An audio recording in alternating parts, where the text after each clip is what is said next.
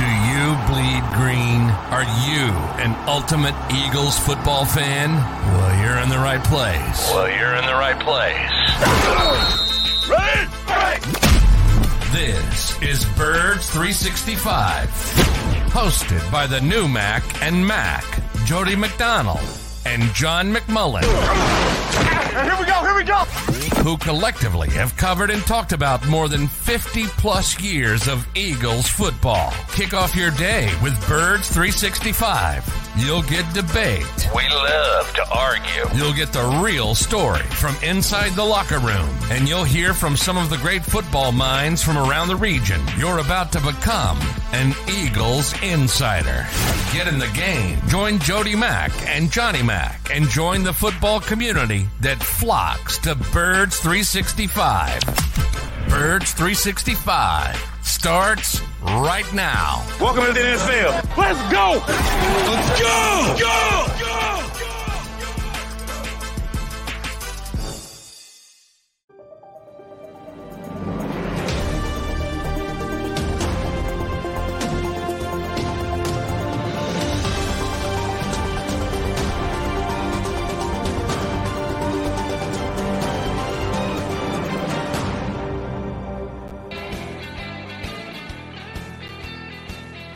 And a good morning. Thursday, final regular season edition of Birds 365. You got Mac and Mac, John McMahon, Jordan McDonald here with you. Uh, we've got two good guests, two regular guys, two guys you know well enough. Mike Gill, uh, switching to Thursday for us, doing us a solid. Uh, he'll join us in hour number one, and then Easy Ed Kracz in hour number two. We haven't had Eddie on in a couple weeks. First time in 2024 for him. So uh, you got two good guests coming. You want to stay right here with uh, and McDonald. Johnny Mack, all is well with the world, according to AJ Brown. After yesterday's media gathering for about 15, 20 minutes in the Eagle locker room. Uh, good on AJ. AJ takes grief when AJ acts up. So when AJ does what's right, I think you got to give him credit. And yesterday, not only did he uh, kind of uh, wrap his arms around his coaching staff, he did his teammates as well. He shared the hey, everybody's frustrated point of view, which I agree with. AJ's just a little bit more demonstrative about it than anybody else. I think it helped the team yesterday. Agree or disagree? Um, yeah, I agree. It, it it certainly doesn't hurt. Now, I got a lot of I don't know if you did, Jody, but I got a lot of oh, this will turn the Eagles season around. I go, it's a press conference. What are you, what are you talking about? Um, but yeah, I I think it's you know he should have spoken and he he explained that he thought he was doing the right thing and realized that you know his teammates had to pick up the mantle because we're all asking them you know what's going on with aj um so he kind of came to that you know epiphany and and and and got back to work so to speak. So from that standpoint yeah i think it's a positive. Do i think it's going to turn the season around? No. I think you know that's going to come on the field if it comes at all. And similar to what aj said when he was protecting the coaches they ain't they ain't wearing cleats you know players. And he brought up this specifically the play in in in the arizona game and you know if there's a block couple inches to the left might be a big play. And that's I've been saying that for years. That's what Doug Pederson told me. Yeah, yeah. I mean, it could be that small, turn from negative four yards to 20 yards and probably win in the game. It could be that slight, slight of difference. So I'm with him. He's right. It's about the players first. I say it all the time. Good times, it's about the players first. Bad times, it's about the players first. And AJ kind of let people in on that little secret, which I think is a, a good thing.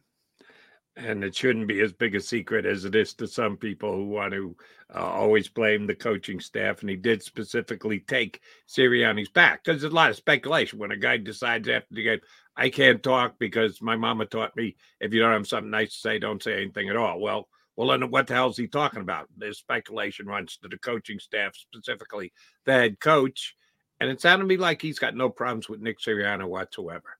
Um, which again, uh, my my surprise level of the amount of vitriol and and desire for action offing Nick Sirianni's head has surprised me this week. I just don't understand it, don't get it.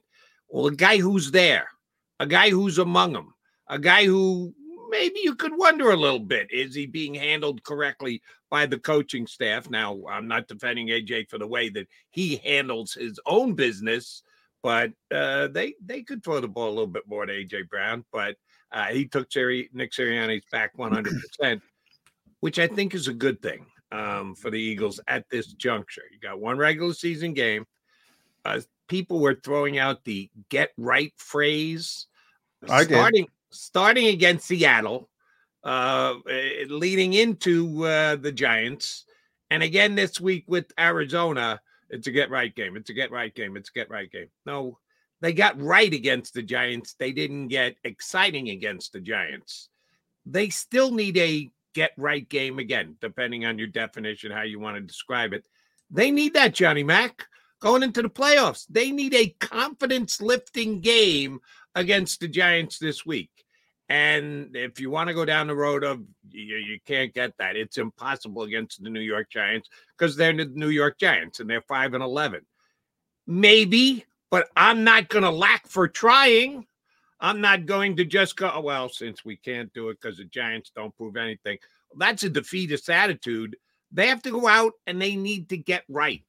They need to build their confidence. I know there's veteran guys on this team, there's Super Bowl winning guys on this team. Not as many of them as you may think. There's a bunch of guys here that still have to prove to themselves and to their teammates, and thirdly, to the fan base, that they can get right and get back to the level that they were at, or at least a hell of a lot closer to the level that they were at last year when they made the Super Bowl run as compared to this season.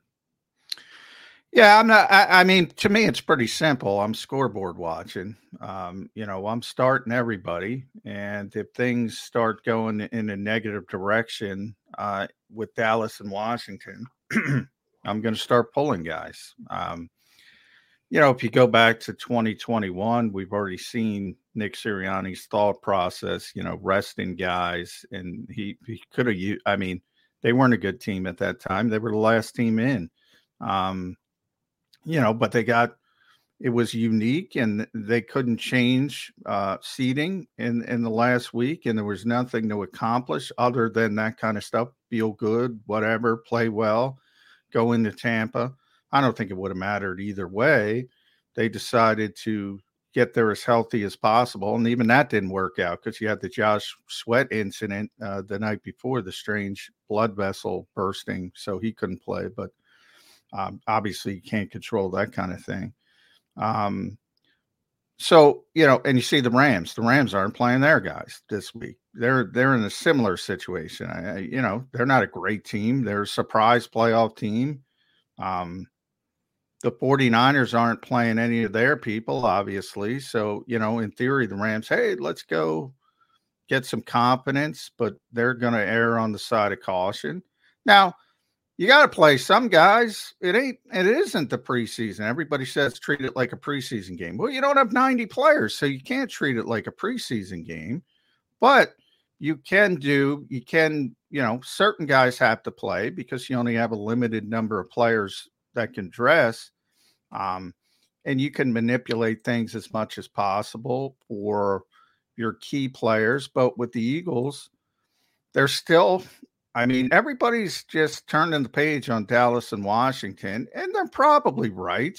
But I, I mean, Dallas hasn't played great at times on the road this season it's a rivalry game. You know, one of those times when you got nothing to play for, you know, you, you always go for it on fourth down, or who knows with Ron Rivera. He's been the exact opposite of his reputation this year. But I, you know, it's harder to pe- stop people when they're, you know, using that extra down and doing some things. Quirky things happen in this league every week. So I'm watching the scoreboard and I think it's pretty simple. We'll see how Nick handles it. I would think, you know, knowing Nick, he would be even more cautious and try to rest as many people as possible. Um, but we'll, we'll we'll see. I mean, Slay talked yesterday, and it you know probably doesn't matter to him either way. But he was like, he said what you said basically. No, we need to play well. We need to go in there with a positive spin. Now he's not going to play anyway, in my estimation. I, I I don't know that for a fact. And Nick said everybody's a possibility, and he was back at practice in a limited fashion. But I just find it very hard to believe they're going to put him out on that MetLife turf. Now, maybe if it were here, it would be different, but I I don't think they're going to risk it. Um, and we'll see how all that shakes out. But yeah, I would scoreboard watch. That's what I would do. Well, let, let me ask you a couple questions. Are you comparing the Eagles and the Rams this week? That the Rams are locked in, the Eagles are all but locked in. Not not locked in because you're right. Washington could jump up and beat Dallas. Highly unlikely, but not a zero possibility. So are you putting the Rams and the Eagles in the same no, I'm uh, putting uh, the Rams in the same category as the Eagles in 2021 when they rested everybody, um, okay. even though they were a, a, sort of a surprise playoff team trying to trying to get into dance, and they could have used the situation to gain some confidence going into Tampa and all that kind of stuff. And they they they wanted to get there as healthy as possible, and I don't think it was going to matter either way, to be honest. But um, and, and, and that's the way they went. Now this year it's different because there is an opening to to get, and I think it's pretty significant opening from the number five seed to the number two seed. I think that's pretty stinking significant. Oh yeah. So as long as there's a chance, everybody's playing. In my mind, in my mind, everybody's playing. Now I'm going to watch the scoreboard, and if Dallas is up twenty-one nothing, yeah, I'm probably going to remove guys at that point judiciously. Yeah, I'm a little more dedicated to they need to get the entire team moving back in the right direction. And part of that is expectations. This season start they started they are still the defending NFC champions as we sit here today and they were supposed to be defending their NFC championship, get back to the biggest game of all the Super Bowl, and take a another shot, if not a better shot, at winning it. Pulling guys in the last week of the season when you haven't had a good game, a a, a defending NFC championship level game in five weeks. I'm sorry, I can't do that if I'm the coach. I, I know what the goal was to start the season. I know what the expectations were to start the season. I have to get closer to those expectations. I have to get closer to that level of play. And you only got one more shot to do it before the playoffs start. Unless you're so cocky in the other direction. Well, we'll just get right in the opening playoff game as the five seed, whoever we have to be facing off against. I don't think you'd ever get any coach on this team to admit to that. And if they did, shame on them. No, you've got a game sitting in front of you get right now. Get right this week against the New York Giants. That's the way I'm looking at this game. And what came as to me the biggest surprise yesterday was, and tell me if I'm reading too much into this because you were there. I, I just saw it on tape after the fact. Nick Sirianni was pretty outspoken about the fact that DeVonta Smith may play this week. Now, you and I don't know how badly his ankle was turned. I know they put him on cast, uh, uh, in a cast and a walking boot with crutches. So you read into that, whatever you're going to read into that. But he, without, and DeVonta was one of only three players who didn't participate at all in practice, understandably so. After he he talked about, yeah, DeVonta's a possibility if you're uh, doing the we're not going to take any chances routine, there's no way DeVonta. He might not even get on the bus. Tell him to keep his foot elevated in front of the TV and watch the birds from home. No, they're they're talking about him actually playing this week, which gives me some hope that maybe that will be the Eagles' game plan. We need to get back to being the Philadelphia Eagles of last year. We need to play one game. It's not going to change the overall. It's only you're only going to get the 12 win. You can't replay the whole season in one last game against the Giants at MetLife Stadium. But you've got to be at least headed in that I direction. Like, I like the MetLife reference, but uh, um, yeah, with DeVonta, I mean, yeah, I, obviously now in hindsight, the the the walking boot and the crutches were cautionary. Um, he he was in the locker room yesterday. No walking boot, no crutches, uh, walking around pretty much fine. Now that's a big difference walking from the showers to your locker versus you know being able to play in an NFL game. If I'm still a betting man, I'd say there's no way he's playing again on that turf. Uh, remember, it's JetLife Stadium. We'll this we'll use MetLife. Everybody hates that turf. Everybody in this league hates that turf. I don't know how did the Jets do it. I feel bad for them. The Giants, they got to play their home games. Every visiting player, you ask them what the worst surface is in the NFL, they're going to say MetLife Stadium. Talked to Slay about it again yesterday. It's trash, he called it, and you know, went into a basically a tangent about billionaires fix it, blah blah blah. They got so much money. Um, they hate it. Um, now you got to play on it. I mean, there's no they played on it already this year, um, and they got to play on it again.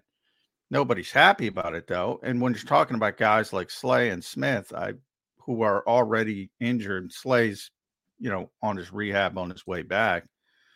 I find it hard to believe they're going to throw him out there, um, but we'll see. Um, you know, and as I said on in the same conversation, Slay took your task. He said, "No, we got to play well. We got to play. We got to, we got to, we got to get right." Essentially, um, going into the going into the playoffs. Um, you know, you called it a defeatist attitude earlier. I call I I would call it a realist attitude. There's nothing you're going to do. You just had a bunch of get right games you weren't able to get right.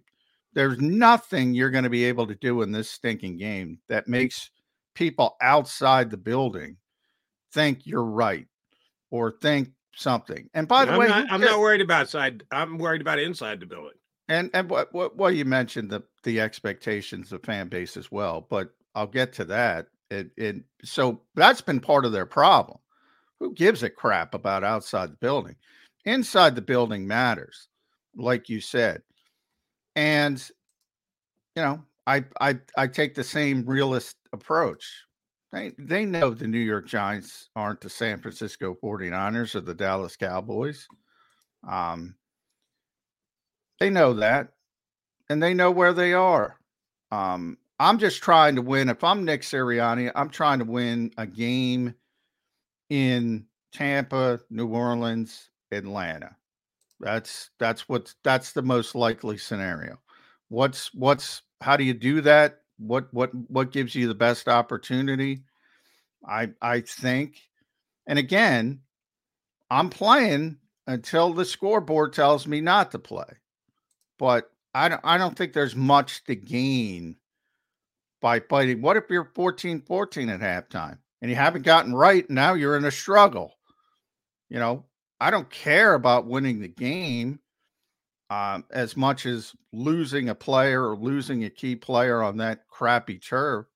So I'm I'm going to err on the side of caution unless there's a chance to get that number two seed. As long as there's a chance, and I don't care if it's five percent 25%, 90%, 2%.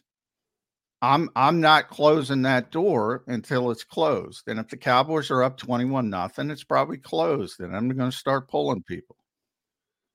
Yeah, I'm playing to win this game. And yes, do I think that they can up their confidence level with a confidence building win, a significant win against the Giants on the road going into Tampa, Atlanta, New Orleans next week? Yeah, those are comparable games.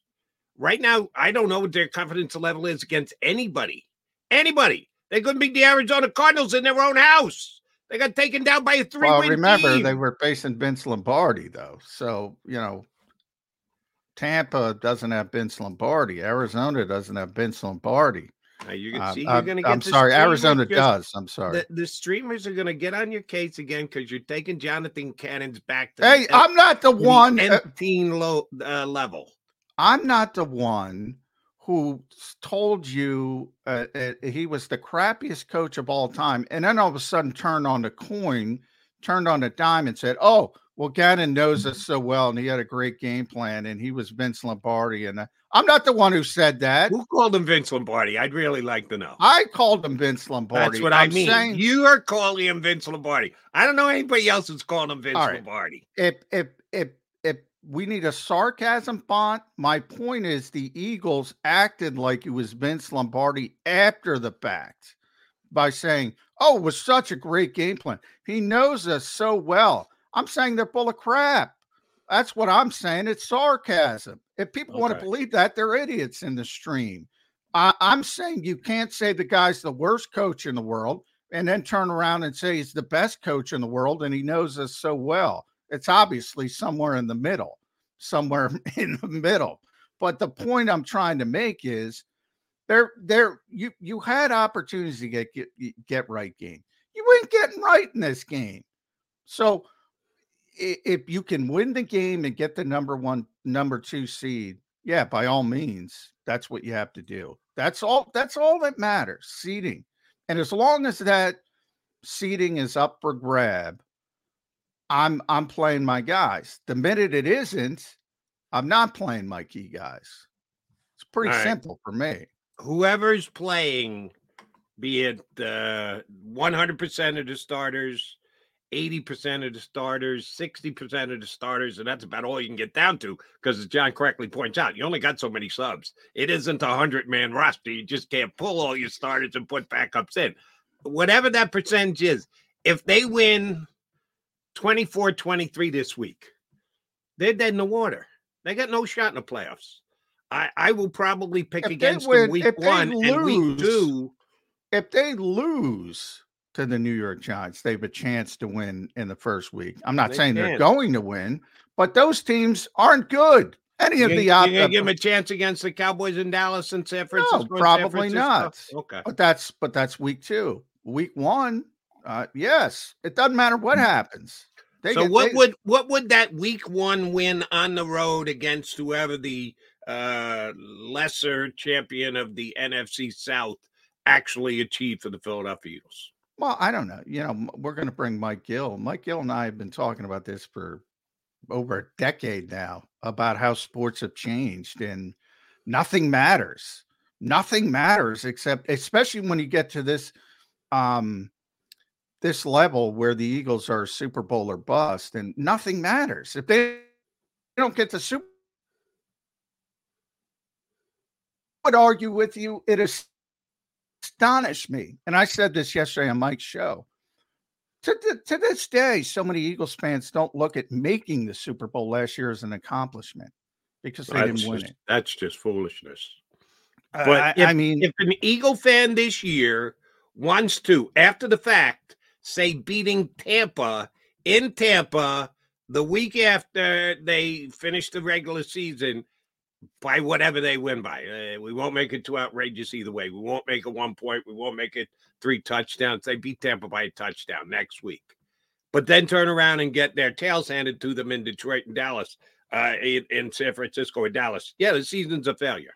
Well, and I don't think that's wrong. I don't think Eagle fan, a fan who would hold them to their standard, and or an Eagle player who would hold them to that standard. I don't think that's wrong. I don't think well, you go, whoa, they made the playoffs. They won 12 games. I didn't say that. playoff game. It's People a, are saying, a failure. It that that's that's fine based on the expectations. I don't disagree with that. But there's a bunch of people act like it doesn't matter.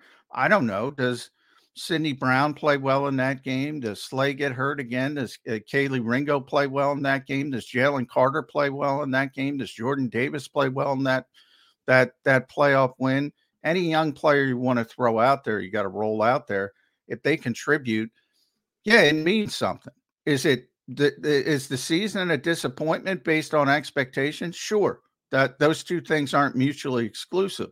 But there's a whole generation of sports fans Nothing matters. Nothing matters. Why do we play these damn games? Nothing matters. So if Tampa Bay, if a win over Tampa Bay, let's just say that happens and they get waxed the second week, nothing matters. So why are we talking about the New York Giants in week 18? If if that doesn't matter, that sure as hell doesn't matter. The New York you're, Giants. You're saying it doesn't matter. I say it does matter.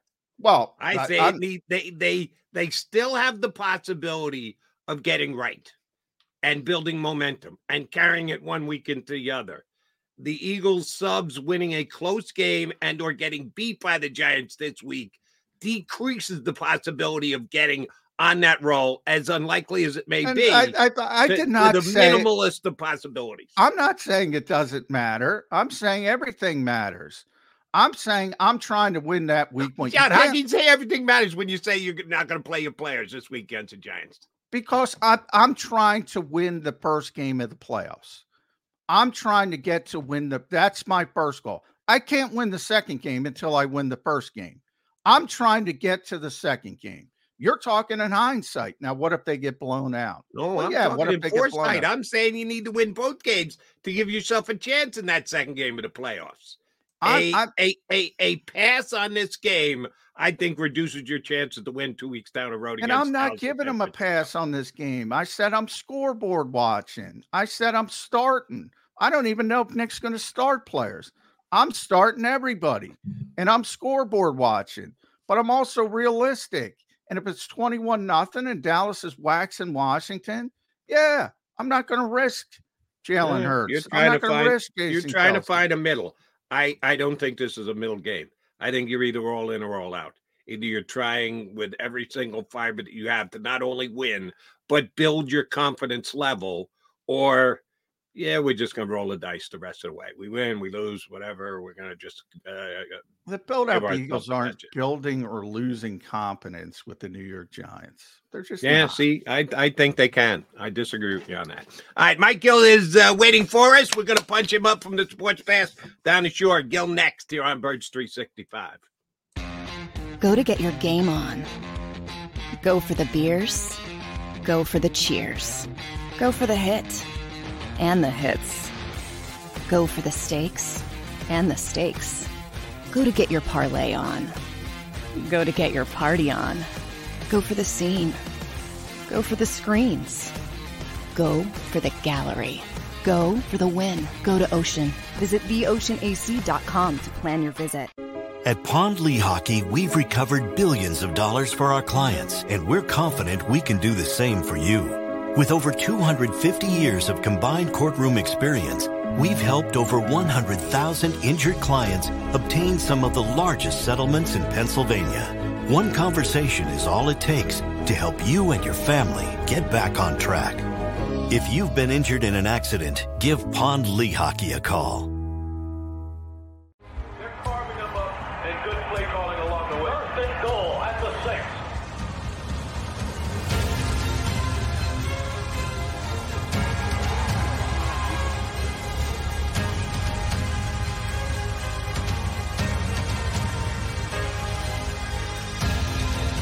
Field of life, First Trust Bank is there for you Champions on three. One, two, three. because Philadelphia dreams deserve a Philadelphia bank.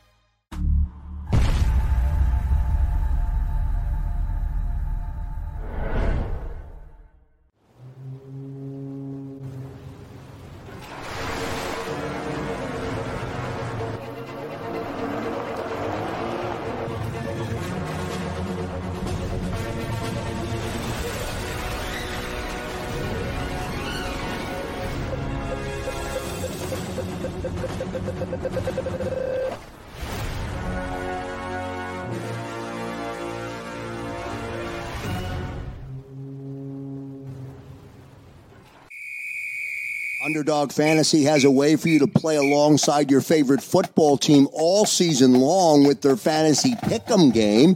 You pick between two to five players, select whether they'll go higher or lower on one of their stats, then do what you usually do on a Sunday watch the games.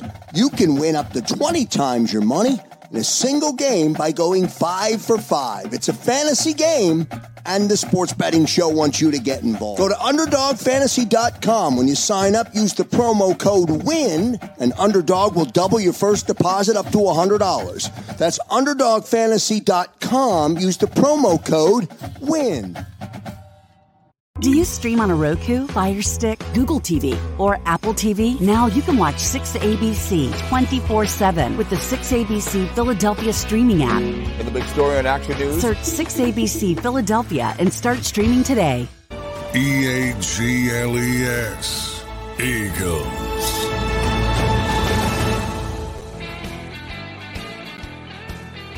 McMullen, McDonald, and Mike Gill from down the shore. Who's moving again. You got to get that computer in that perfect place, Gill. I, I appreciate your dedication. Thank you very much for that. What kind of t-shirt you got on today? We see it's Nike. Who you repping?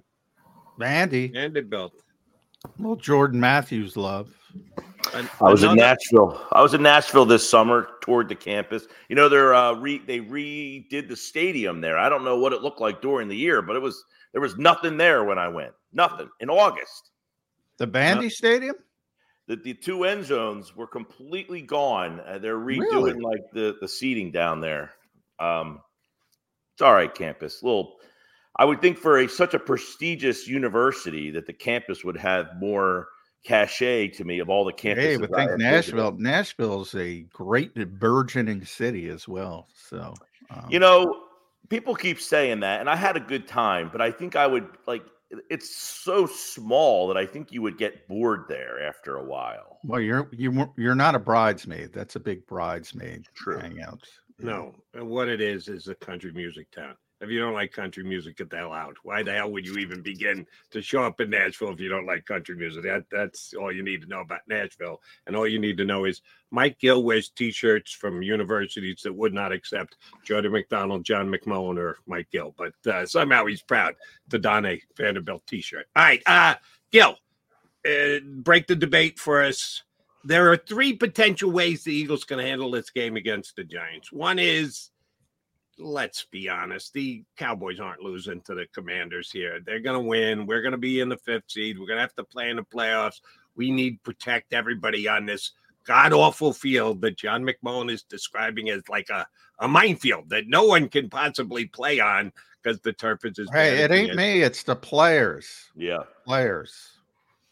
How did I don't play on the how field. Did, how did the Jets get Aaron Rodgers to uh, sign to play on the worst turf in the National Football. I, I will say on the whole field, the whole field thing at MetLife. And by the way, uh, Colin Thompson was on my show yesterday. I asked him about the field. He said it's awful. But my point is, never heard this before until this year. Did it just all of a sudden become? No, the they've been talking about it for years. But right? I feel like this is the first year we've heard how bad it is. I don't think in previous years anyone ever said, "Oh, that horrible." Like yeah. to the point that it's so bad that like I don't even think you could play your the Eagles can put any guys on that field. It's so bad. It's like I've never heard that before. No, they play there all the time, but I'm just saying the players hate playing there. Hate. Yeah. It. Oh, I, it, I'm not doubting that. My point yeah. is I have never heard so much outward. You know, uh, so much of, of people saying how bad it is. I'm not doubting that the players hate it. I've just never actually heard the players or people say how bad the surface is there. This is the first year that I've heard like it's like common knowledge how bad it is. I'm like, I it, didn't know that. It's been it's been raised to a new level. I agree with yeah. you there, Mike. But it it's never been a good since they built the goddamn stadium. It hasn't been a good yeah. surface. Yeah. Um, but oh, if it snows this week, maybe they should cancel the game because God forbid any players go out and not play on pristine field. That's that's that's uh, you know, it's funny because they used to. I mean, Vet Stadium was atrocious uh, it, for many years, but now there's so much money involved. I think the players are like, and that's what Slay said yesterday. It's like they mo, and he was cursing. they make so much damn money. Fix it. It's not hard to fix. Uh, so I think that's the frustration from their mm-hmm. standpoint. It's easy some, to fix. Some some might say it is hard to fix, aka last year's Super Bowl. He is really easy to say after the fact. Go, oh, just fix it. Um, all right, so uh, the, just sit everybody. Take your your your best nine players and go. You're all out, and figure out how to fill in the blanks thereafter and protect who you need to protect. Or, as John is suggesting, you're middle of the road. It keep an eye on the scoreboard. Cowboys are close. You keep trying to win up until the Cowboys go ahead by two touchdowns. You go, all right, we got to go back to into protection mode and you pull your key guys. Or my take, which is forget the Cowboys. Their score is irrelevant. You, as the Philadelphia Eagles, have to feel good about yourself going into the postseason. And they have exactly zero momentum right now. Whatever the momentum it is that I can build up by beating the snot out of the New York Giants by three touchdowns, I want to take. So I'm playing my guys this week to mm. try and get right. Of those three choices, what would Mike Gills be? This game has so many great conversational hypotheticals, right? It's awesome for the next couple days for a game about a team that I agree I, I that has apathy around it. I, we ran a poll the other day. Which team in 2024 are you most excited about? The Eagles playoff run, Sixers, Flyers, or Phillies? The Eagles came in last. Last. Last. I couldn't believe when Mike told me that. Right, uh. last. So the apathy around this team is unbelievable. So the hypotheticals around this game, to me, and I brought this up yesterday as well, Jody. I don't think I can take any. Like, if the Eagles win 38 to 3 and look good, that's not changing anybody's mind, right? It's just not. You're playing the Giants. Nobody cares. You know, we had people when they played the Giants the last time. Well, even if they beat the Giants, it's only the Giants. I don't care. I think people are at the point of the opponent in this game will give you no indication of where this team is.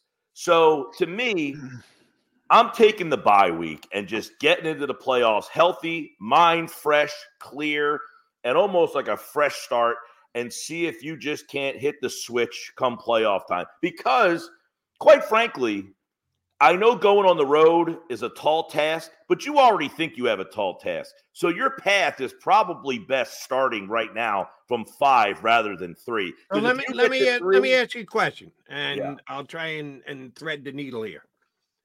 Let's say you're playing the Lions in Detroit this week. It's not the Giants. It's the mm-hmm. Lions in Detroit, a team that's going to make the playoffs like you you know you're not going to play them in the first round because if you win, they're divisional winner. They already got their division. So, so it's not a you're giving anything away, but it's a a team that's in the playoffs going to be hosting a game, not a team that's five and eleven like the Giants is. Would you play differently? That's a good question, and it's fair. I probably would say no based on. So then, don't, then don't give me about you can't win anything against the Giants. If the answer is you're playing a team that's going to be in the playoffs and exactly the same, but you wouldn't play your guys anyway. Well, then I don't want to hear about the Giants. You can't on, win anything against the Giants. But your stance Jody. is you can't win anything this week. You don't think beating anyone this week will wipe out the uh, previous five weeks of the Eagles just had. No, well, it, based on the fact that I could face the Lions in the playoffs, and I might not want to show them anything at this stage of the season. So there is a little bit of as the Eagles love competitive advantage. All right, you want to you, you're gonna make me go another direction, and don't please don't give me the Super Bowl, okay? Let's say you were playing the Jaguars this week, a team that's going to win a division, should win a division. They got everything to play for this week in the other conference. You're not facing them in the playoffs unless you get to the goddamn Super Bowl. Yeah. So if you're playing the Jaguars, who are a better team than the Giants, who are heading to mm-hmm. the postseason, would you play your guys? Would you sit your guys? I still think I'm at the point in my mind. Now, I do see both values of getting some reps. And, and, and I talked about this with Colin yesterday. As a player, would you want to play or would you want to sit out and just, you know, I think for me, and I don't know that there's a right answer here. For me, I think this team is at the point of they need a break. They need a week off. They need to just get away from the game because look, and they're not the Raiders. The Raiders scored zero points one week. They scored 63 the next. So you were so inept one week mm. that, and then you were the greatest offense of all time the next. People have this belief that one game that the momentum's going to carry over to the next. It's bullshit. It's not happening. The the the the players are different. The schemes are different. The game plans are different. The matchups are different. Styles make fights every week. So whatever you did one week, does not carry over to success the next week just because you played well against the Giants. So to me, the best option is to just get away from the game for a week or two and get your mind right, body right, and ready to be refocused for hopefully your best shot at a run in the playoffs, which no one is giving you a shot right now. Doing anything in the snow against the Giants is probably not changing that at all. If they win 38 to 3 over the Giants, are you really going to come on Monday, Jody, and say, you know what? I think there's a Super Bowl run coming. No, of course not. I'm going to say I think they got a better chance than if they beat the Giants 24 23 or lose to the Giants 24 23. Damn straight, it's moving the needle for me. All right. Well, then you're a much more positive guy than me. So, with that, I, I, I look at it like that. Like I said yesterday, AJ Brown. Of all the guys on this team, if you said go get a guy, get him out here, and I want to ask him questions, he's the guy I want to hear from. He's the only guy I would think would tell me the truth. Brandon Graham, way too positive. Everything's great. Fletcher Cox, yeah, we got to get it right. We got to do same with Kelsey, who's great. He'll give you some emotion, but AJ Brown's going to give it to you. Here's the problem AJ Brown doesn't play defense. So I might think that AJ Brown can get some things going on offense. And I, quite frankly, as much as the offense has been frustrating, there is a part of me that feels like, hey, they could click at any moment because they have the talent to do so. He can't speak for that defense, which stinks. So the problem is whether they play great against the Giants or don't play, that defense right now, I think, has nobody to speak for them to make us all believe that they can just turn the corner. So, regardless, I think your answer could be right, Jody. John's middle of the road answer, and mine sitting them out. Three different views. I don't think it's helping them because that defense stinks. And, you know, throughout the season, I'm a big person of I don't care. You know, there was a year, 2019. The Eagles lost to the Dolphins, who were trying to tank, right? They were trying to tank that year. They lost to the Dolphins. It was an embarrassing loss. And everybody said, that's it. They stink. They can't do it. They won four games in a row and went to the playoffs and, and almost won a game or two in yeah. that playoff run. That now, team, who, who, are you referencing here? I'm sorry, I missed that, Mike. The, the 2019, 2019. they played okay. the Dolphins in a game where the Dolphins were tanking. It's when Stephen Ross was uh, trying to pay Brian Flores the tank. Yeah. and everybody bailed on them. They're the worst team. If you lose to the Dolphins, how can you beat anybody else? Well, they went and won four straight games to end the season and went to the playoff. They won the division that year. So, whatever happens in one game to me is not a big carryover. I'm a big person of looking at what you're ceiling. When you played your best game, what could you do? The problem is they played their best game, you could say defensively against Miami, maybe the Tampa game. The problem is the personnel is different and the, the, the players are different. It's not the same level of ceiling for me on that defense. To me, that offense can score 40 and the defense will give up 44. So the offense people keep complaining about scored 24 points last week and had the ball for 20 minutes. What's the what's the big personnel change from that Miami? I won't go all the way back to Tampa. I think the Miami is their best game because shutting down Tampa off shutting down Tampa's offense is not as impressive as slowing down Miami's offense. What's big been the big personnel change on defense? And it's not the same defense. It's not been a big personnel change. It has been a inability to like it's a great question because you would think Kevin Byard's an upgrade over Terrell Edmunds or Justin Evans. Um, James Bradberry has lost two steps. He, he gets cooked every week. So you might say early in the year, maybe he was playing better. He has not displayed any ability to cover in the last, what, eight weeks? It is almost like he lost two, two steps right in front of our very eyes. Even if Slay is not having a bad year, he's we talked about this yesterday, John and I. Every single guy last year on this defense had their best season of all time. And there was no way they were going to duplicate it. We just didn't know they were going to take a step back in some cases or two steps back in other cases. Well, so, one one did. TJ Edwards. Oh, well, he took two steps right out the door. And I talked about this a lot. The people who hated John Gannon. I said, you can hate Gannon all you want at his scheme. The scheme is what the scheme is. We don't like the scheme, but he had multiple guys on this team play the best season that they've ever had in their career. Yep. So whether you liked him or not, he had them playing. Haason Reddick is not the same player. Josh Sweat is not the same player. Brandon Graham, not the same player. Fletcher Cox, not having the same year. Slay, not having Fletcher's, the same year. Fletcher had been pretty good. He was yeah. he was not not non-existent this past week, but before that, Fletcher's had a good season. And he had a very he had a very good season last yeah. year. He had a very very comparable years last year and this year. John, agree, so, disagree. Okay, no, I think, yeah, I think Fletcher's, Fletcher's been well. been the same. The two yeah. linebackers, obviously. Um, I think the linebackers are so unquantifiable. Like, well, now Zach saying, Cunningham is Roquan Smith, evidently. Everybody's talking about Zach and physicality and him getting back. But to Jody's point about Miami, oh, it it's part personnel is why because Slay went out, Zach went out, Avonte Maddox has been out for a long time. That to me is the hope with the defense. Can those three guys right elevate them from terrible to okay? And if they can do that, then they can win some games and because they can outscore some people. Yeah, but correct me if I'm wrong. Slay played against both the 49ers and the Cowboys in Dallas. He did, but he was hurt.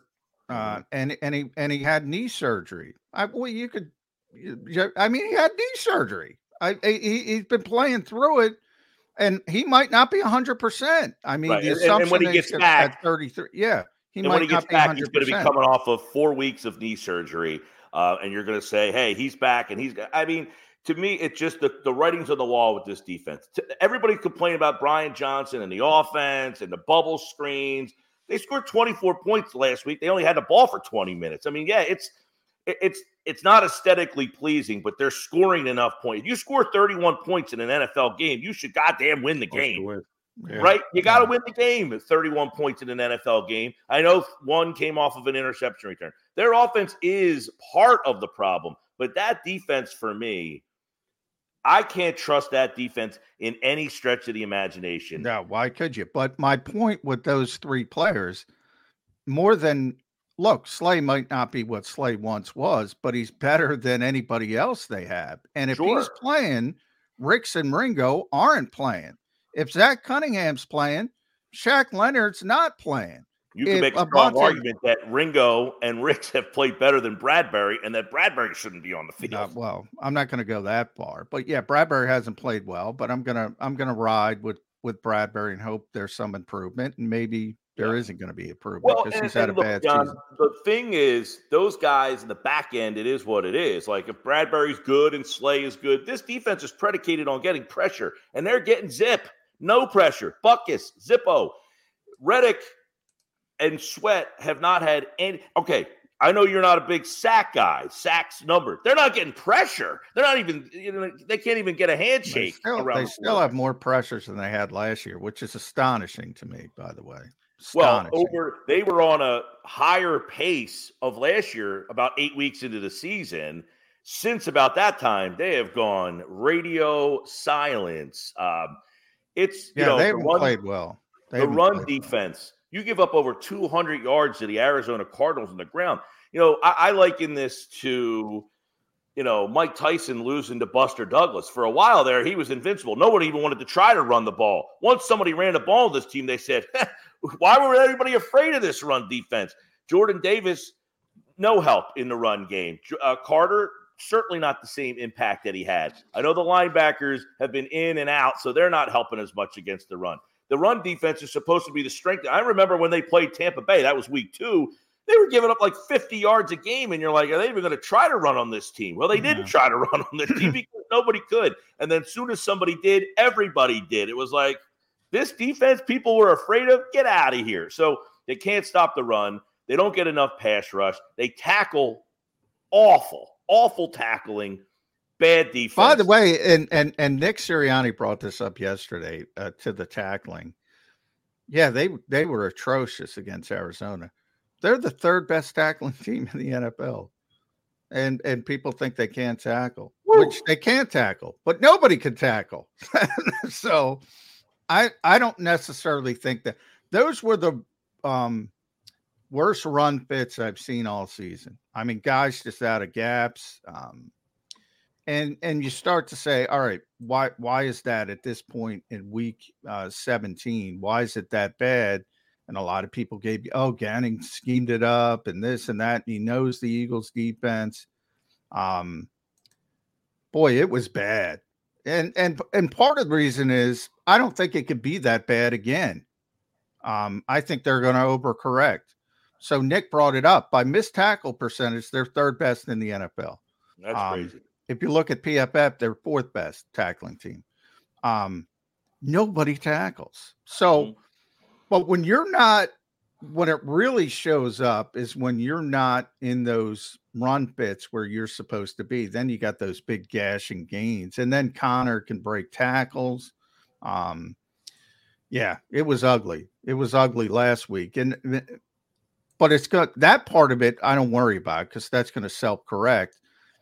The bigger issue is that they got to get. Look, I think it's great long term. Ringo getting some experience, Rick's getting some experience. But if they want to win playoff games, they can't be on the field. Same thing with Shaq Leonard. Um, he's more of a veteran player with him. He got here so late. You can't expect too much. Certainly Ben VanSumeren. I mean, you can't have Ben VanSumeren on the field, expect to win playoff games. No. He's got to be off the field. So, yeah, that's so their only it, hope. Is it Nicholas Morrow by process of elimination? Oh, yeah. Nick's, Nick's got to play. Nick's got to play. Nick yeah. and Zach. Nick and Zach. That's the best you have. So that's who you have to play. It's not there's not quite of... good enough for me, but uh, there's nothing you can do about it now. But uh, my guy just uh, got to thank you because you helped to make a point for me. Um, the Eagles, who have more pressures this year than last year, and the defense has gone down significantly from this from last year to this year, tells you how overrated pressures are. When sacks disappear, your defense disappears, and that's what's happened to the Eagles' defense this year. So I stand by my sacks are really important statistic. Um, let me see if you both agree. If if I lose this one, I'm just gonna probably have to resign. Um, one guy who needs to play 90% of the snaps this week for me is Avonte Maddox. And I know he's coming back off an injury, and you'd like to be careful. He's hurt again, him. by the way. he's got an elbow injury. He was limited. Can't trust those guys from Pitt. I'm going to uh, use a phrase Mike Gill used just earlier here in the show. Last week, Avonte Maddox sucked. He, he was friggin' terrible. He got the worst PFF grade on the entire Eagle team. Offense, defense, anywhere. Ooh, we're getting Avonte Maddox back. That takes that big problem off our plate. We've been terrible in this. We've been running guys in and out and in and out and in and out of this. Oh, we got Avonte back. He was awful. You talk about rest versus rust. Forget rest. He's got rust dripping off him. He needs to play every single snap because if you're going to move on to the playoffs, you're going to need Avonte to be at least a portion of what Avonte Maddox can be. Do you agree he's got to play this weekend? Yeah, no, he he definitely. As much as you're so concerned about him getting hurt, um, he's got. I mean, you're right. He was terrible last week, and to me, he's a big key of why this defense has has had some issues in that area. I mean, when he went out, how many different guys have played slot corner? Oh. I mean, he, he is. Eh, look, I'm a West Virginia guy. To have to say a Pitt guy, although you can't trust a Pitt guy. That's why. That's the problem. You can't trust a Pitt guy. But he has played very well when he's been out there healthy. But he just constantly keeps getting hurt. But I do agree that he is one of the few guys that I want to see get out there, play a full game, play again. He had last week where he was really bad. Uh, just kind of get that rust off. Now get another game where you can play. Now it's a bad turf to have to put these guys. It might be snowing out there, uh, but yeah, he would be one guy that I want to see. You know, there, you know, obviously you can't sit everybody. People have to play. And you mentioned um, Shaq Leonard. I have not seen one thing from Leonard. And I was it was like people thought they were going to sign this guy. He was going to help this defense out. Uh, so you know, getting he Maddox actually, he actually helped. played well against the Giants. He had a good game. He had a one really great play that kind of stood out. He wasn't terrible against the Giants. Other than that, he's kind of sucked. Him right, too. but we're, would we're tossing that suck that, word around a lot today. Shaq Leonard's done more sucking than playing. Yes. Right, but he would be a guy that I would play, and maybe if I see something from him in the game to say, all right, I, but give him a chance to play more. Byard might be a guy because Byard, you know, you make this trade for this guy, and you're thinking, man, we got this all pro safety. He's really going to change that position. That was a revolving door. That position still hasn't really stood out at all. Um, you know, they, they the Maddox got kid uh, role, I certainly would play. By the way, did anybody else find it perplexing? That they activated Rashad Penny, didn't give him a carry, and inactivated, yeah. deactivated yeah. Roby. Well, they had four players who were active that didn't play. Um, eh, you know, one is Marcus Mariota, which doesn't matter, but you rarely see that. Um, yeah, why yet? Why you? Why is he active now? They didn't play a lot of offensive snaps. Yeah. Maybe that played into it. Maybe they thought they were going to have a lead, and that was going to be the Rashad Penny coming that, that you know close out the game with the big lead type of thing. Um, but it's weird that you have that many available players not playing. Um, yeah, it was a little bit strange. Uh, at Mike Gill Show, make sure you follow uh, Mike on X slash Twitter. Um, 97.3 The Sports Bash every afternoon, 2 to 6. You know, by the way, and, that, and and I wanted to do this on purpose, and yeah, it wasn't brought up, and I got to bring it up at this point. I I I, I haven't seen many people write about it. I wrote about it. Am I the only one who looked at AJ Brown yesterday? And like, I don't care about the other stuff. Maybe because I know AJ and I know it's what he's talking about. I know what he feels. Maybe it's because of that. He said something yesterday that just blew my mind. And that was the Seattle game and the interception. Yeah. And he and Jalen Hurts were improvising on that particular play and he gave and he said Nick is looking like a fool to cover for us. He used that terminology. Mm-hmm. They're out there freelancing, improvising on the biggest spot of a game that lost them the game. And I haven't seen any. What the hell is going on here? Now we didn't get. We talked to Nick before we talked to AJ, so we're you know obviously we're going to ask Nick at some point. Um, probably won't be till Friday. Uh, Th- does that alarm you guys at all? Yeah. Oh, I. You know, we talked about it yesterday. You peel the onion deeper from that comment. Is well, how long has that been going on? Yeah. And is anybody getting? Is, how often does it happen? Yeah. how often do you question. go off script in a season where the offensive coordinator consistently getting criticized for play calling? And how often is that happening? Is there any repercussions? Is anybody saying, "Hey, we called this and you guys did this. If you do it again, are we at the point where you know the players are just having no respect for the coaches? Now, I asked yesterday. I think AJ Brown was the perfect guy to go talk because I don't think they sat him down and say, "You're going to go out there and you're going to make sure you back these coaches and you're going to make sure that everything's good." I think legitimately he went out there and spoke his mind. Yep. Whereas, you know, you could say, hey, this guy went out there and spoke and he said, ah, the coaches are good. We ride with them. And you might have said, ah, they told him to say all that. I don't think they said that with A.J. Brown. But my question would be then, so why would A.J. Brown and Jalen Hurts, two of the leaders of this team, just go off script whenever they feel like it? And how long does that happen? How many times? Like, would Patrick Mahomes just say to Andy Reid, eh, thanks a lot, buddy nice play call. I ran my own play. Well, yeah, Patrick would, but uh, you know, he's yeah. it's one right. thing Bad to improvise. Mahomes yeah. is probably more likely to do it than yeah. any other quarterback. It, so then, it, so then well, are we saying then it's okay, John? Well, no. To me, there's a difference between improvising off schedule. That's fine. Jalen Hurts does it all the time. There's no issues at that point when the play breaks down and you're just trying to make a play like the third and 20s to, to AJ a couple weeks ago, and he's extending the play. That's what Patrick does with the arm angles. That to me is part of the game. That's what part that what's that is what makes them great.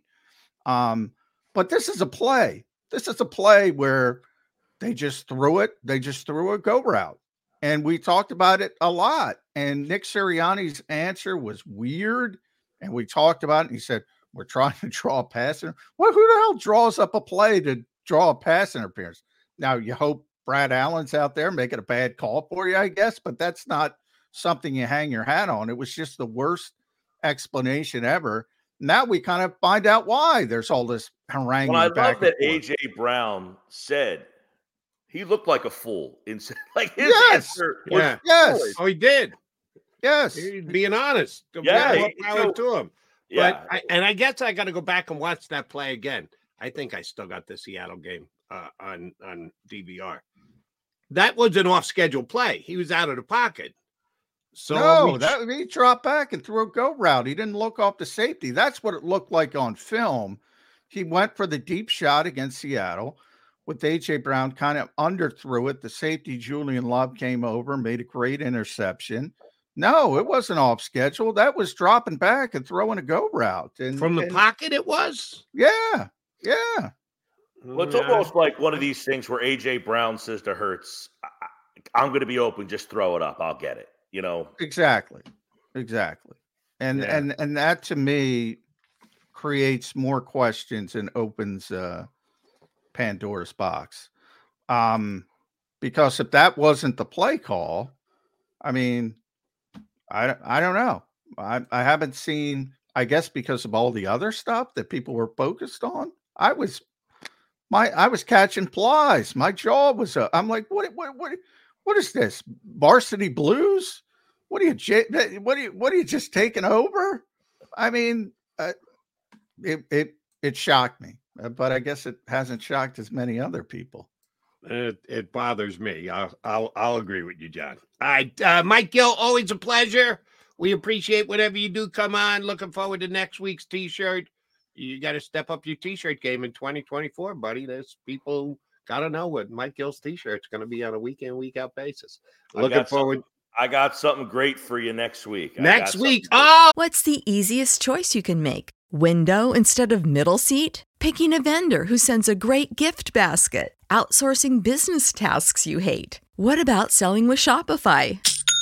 Whether you're selling a little or a lot, Shopify helps you do your thing, however you cha-ching. Shopify is the global commerce platform that helps you sell at every stage of your business. From the launch your online shop stage to the first real life store stage, all the way to the did we just hit a million orders stage. Shopify's there to help you grow. Whether you're selling scented soap or offering outdoor outfits, Shopify helps you sell. Wherever and whatever you're selling, Shopify's got you covered. Sign up for a $1 per month trial period at shopify.com slash try. Go to shopify.com slash try now to grow your business, no matter what stage you're in. Shopify.com slash try.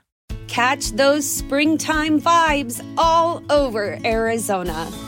Break out of the winter blues by hitting the water at one of our lake and river parks. Take a hike among the wildflowers. Just make sure to stay on the trails and leave the flowers for the bees.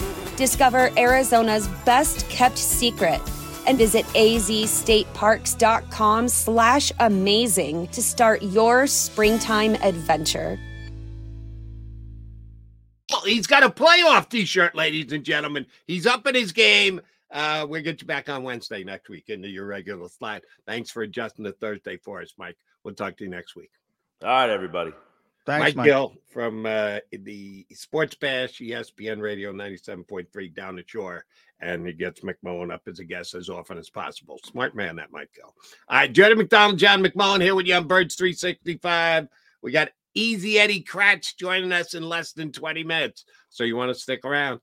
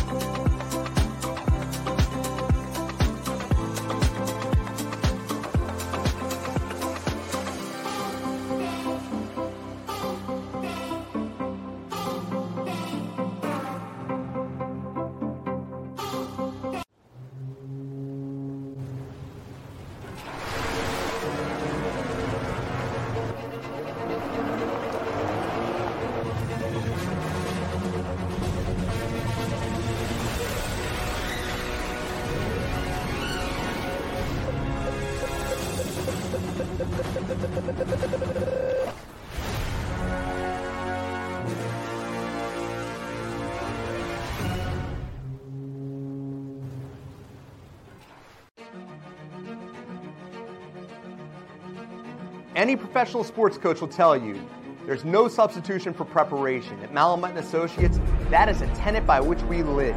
We prepare from day one for victory. Anything less is not acceptable.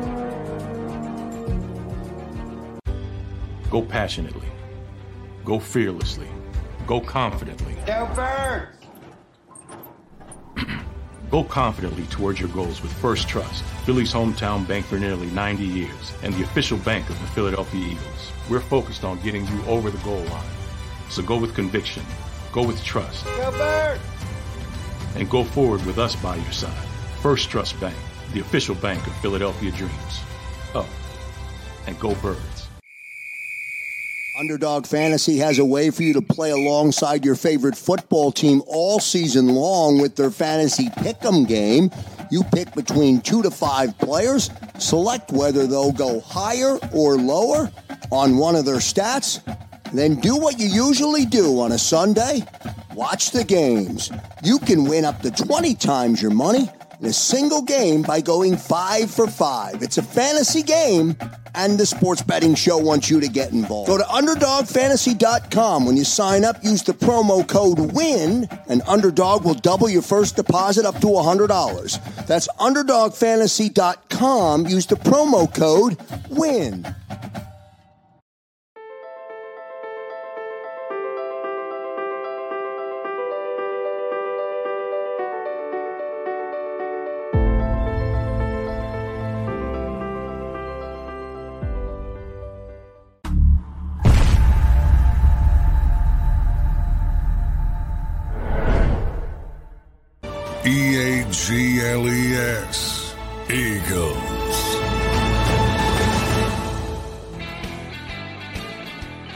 McMullen and McDonald here with you on Birds 365. Uh, we've got special Ed Kracz coming up in less than 15 minutes from now. Um, Johnny Mac, do need your take on this. We haven't mentioned an hour and five minutes into the show. We haven't mentioned the Eagles in the Pro Bowl. Uh, but before we go there, we used to, and Jalen Hurts, by the way, not a Pro Bowl quarterback. No, take- Matthew Stafford. Uh, they take up. three. It's not like they take one or two. They take three, and Jalen wasn't one of the three, which is kind of telling as to the season that Jalen Hurts has had. Uh, but I, I, I was maybe a little disappointed he didn't make it. I can't say shocked, um, but I was pretty much shocked. Do you believe Josh Allen didn't make the AFC Pro Bowl at Oh, quarterback? shoulda- he should have made it, but yeah, I mean, I, I never get. I guess I never get shocked by Pro Bowl voting. A lot of, you know, but he has a reputation and he plays well. So, um, yeah, I mean, obviously Lamar's going to make it. Uh, two is going to make. Who was the third? that Uh, Mahomes guy. Oh, Mahomes. Yeah. Well, there's And- reputation. Mahomes shouldn't have made it this year. It's crazy. Exactly right. Josh Allen should have made it over Patrick Mahomes. Yeah, I agree with that. Um, but I, you know, and I'll still say Patrick's the best quarterback in football, but he hasn't had the greatest year. He hasn't had the best. He hasn't had yeah, a Pro Bowl year. Yeah. So, Fourth best I- quarterback in the AFC. but again, yeah, I mean, the reputation is in his case what it is, and rightfully so. I mean, he's tremendous, but yeah, I mean, Josh Allen should have made it ahead of him this year. I, I think that's fair. I don't quite understand Allen not making. I know he throws picks, but uh, he also makes plays that even the great Patrick Mahomes though can't make. All right, so the Eagles get six Pro Bowlers, five on offense, one on One on defense. defense, yeah. And truth be told, again, now we're back into the same old conversation we have too often. Haason Reddick made the Pro Bowl as an outside linebacker, Yeah. and he is not a linebacker, as per McMullen's definition, as per McDonald's definition, as per most people's definitions. He's an edge player, but they continue to, in their press releases, the way they list them, he is considered an outside linebacker. How I just can't wrap my head around, even the way that they put together the Pro Bowl rosters. And again, it's not even a game anymore. It's now turned into a skills competition. I don't know why this bothers me the way that it does, but it does. You, you, you're not even filling out a team. You're not going to play any games. So why am I getting worried about whether he's an outside linebacker or an edge or a defensive end? I am because you and I have both been doing this for a long time. It's it's part of the conversation as to judge a player in the moment, in the year, for his entire career. How many Pro Bowls did you make? How many All Pros? The fact that they're still calling him an outside linebacker, John, it was by by the standards that they've always used for the Pro Bowl. Was Haason Reddick a Pro Bowl player this year in your mind? I don't think so. Um, and you know, it's funny because Haason always felt that you know reputation hurt him getting into the Pro Bowl. Now that he's gotten there, now he's the reputation guy getting a yeah. Pro Bowl nod.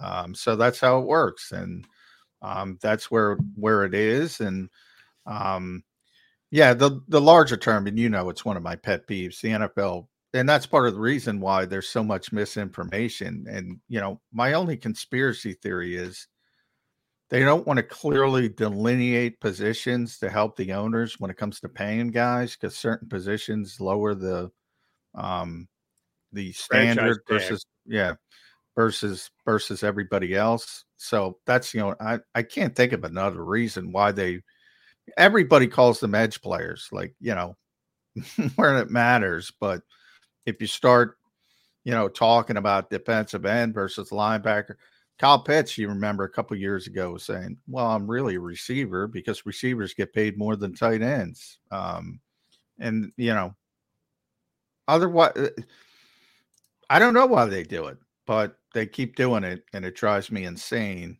Um, but yeah, I, I, I don't think anybody on that defense deserves a Pro Bowl nod, to be honest. And I, I feel bad doing it because. Uh, I think this was even before Birds 365 started. Um, when Haason Reddick left the Cardinals and signed one year with his former coach uh, from Temple to go be a Carolina Panther for one year, I railed all off season. The Eagles should have interest in Haason Reddick. The Eagles should be bidding on Haason Reddick. Why wouldn't you bring Haason Reddick in here? He's not getting a mega deal. His numbers, as per his draft status, have made him an undervalued player. It's not like you got to open up the bank and how he's and how he's willing to pay for defensive line anyway. So why would it be outrageous to sign a guy like Haason Reddick? So I lobbied heavily for him to become an Eagle a year before he became an Eagle. And then he became an Eagle. And I uh, celebrated Howie Roseman for the signing. Sorry, Haason, you weren't a Pro Bowler this year. you know I'm in your corner. You know how big a fan I am but I'm just giving you an honest opinion. You didn't have a Pro Bowl year. Josh Sweat, no questions, he didn't have a Pro Bowl year. Um, the, the the stud star of the draft that got Howie Roseman all the offseason pub for him selecting when the, the rest of the National Football League. How did you allow Carter to get all the way to Howie at number nine? He was great for eight weeks and now he's kind of a guy running on empty and fuel and not much left and not much production even though he did get a sack this past week which could you tell from where you were in the, the press box? Because i couldn't. And then they gave you a great low angle uh, shot of it. He whiffed on the sack that he got. Murray stepped up into the pocket and he just slipped and fell down, and they gave him credit for touching him. Gotta give it actually- credit to somebody. That's why, you know, I always say you got to look at each individual sack. And Chris Long says this all the time. You know, is it a coverage sack? Is it is it a quarterback sack? Is it what what's going on? Are you is the quarterback running to the line of scrimmage? Is it a one yard sack or a 15 yard sack? There's so much context involved in it. Um, yeah, the the week before Shaq Leonard. That was it was a sack by definition because they gave it the definition. He pushed the guy out of bounds, two yard loss, whatever it was. Who cares? Um, so it works both ways. Um, but overall, look, I'm not, you know, clearly Jalen Carter has hit the rookie wall. I think that's good. And by the way, Jordan Davis has hit the sophomore wall. You got to start talking about that. Those Georgia guys don't play. Yeah. They don't play a lot. And you're going to have these issues. So let me. Uh, I sorry to interrupt. Is that fault of the Philadelphia Eagle coaching staff? We're saying it now here on Birds 365. And oh, by the way, not the first time we said it. We said it when they were drafted.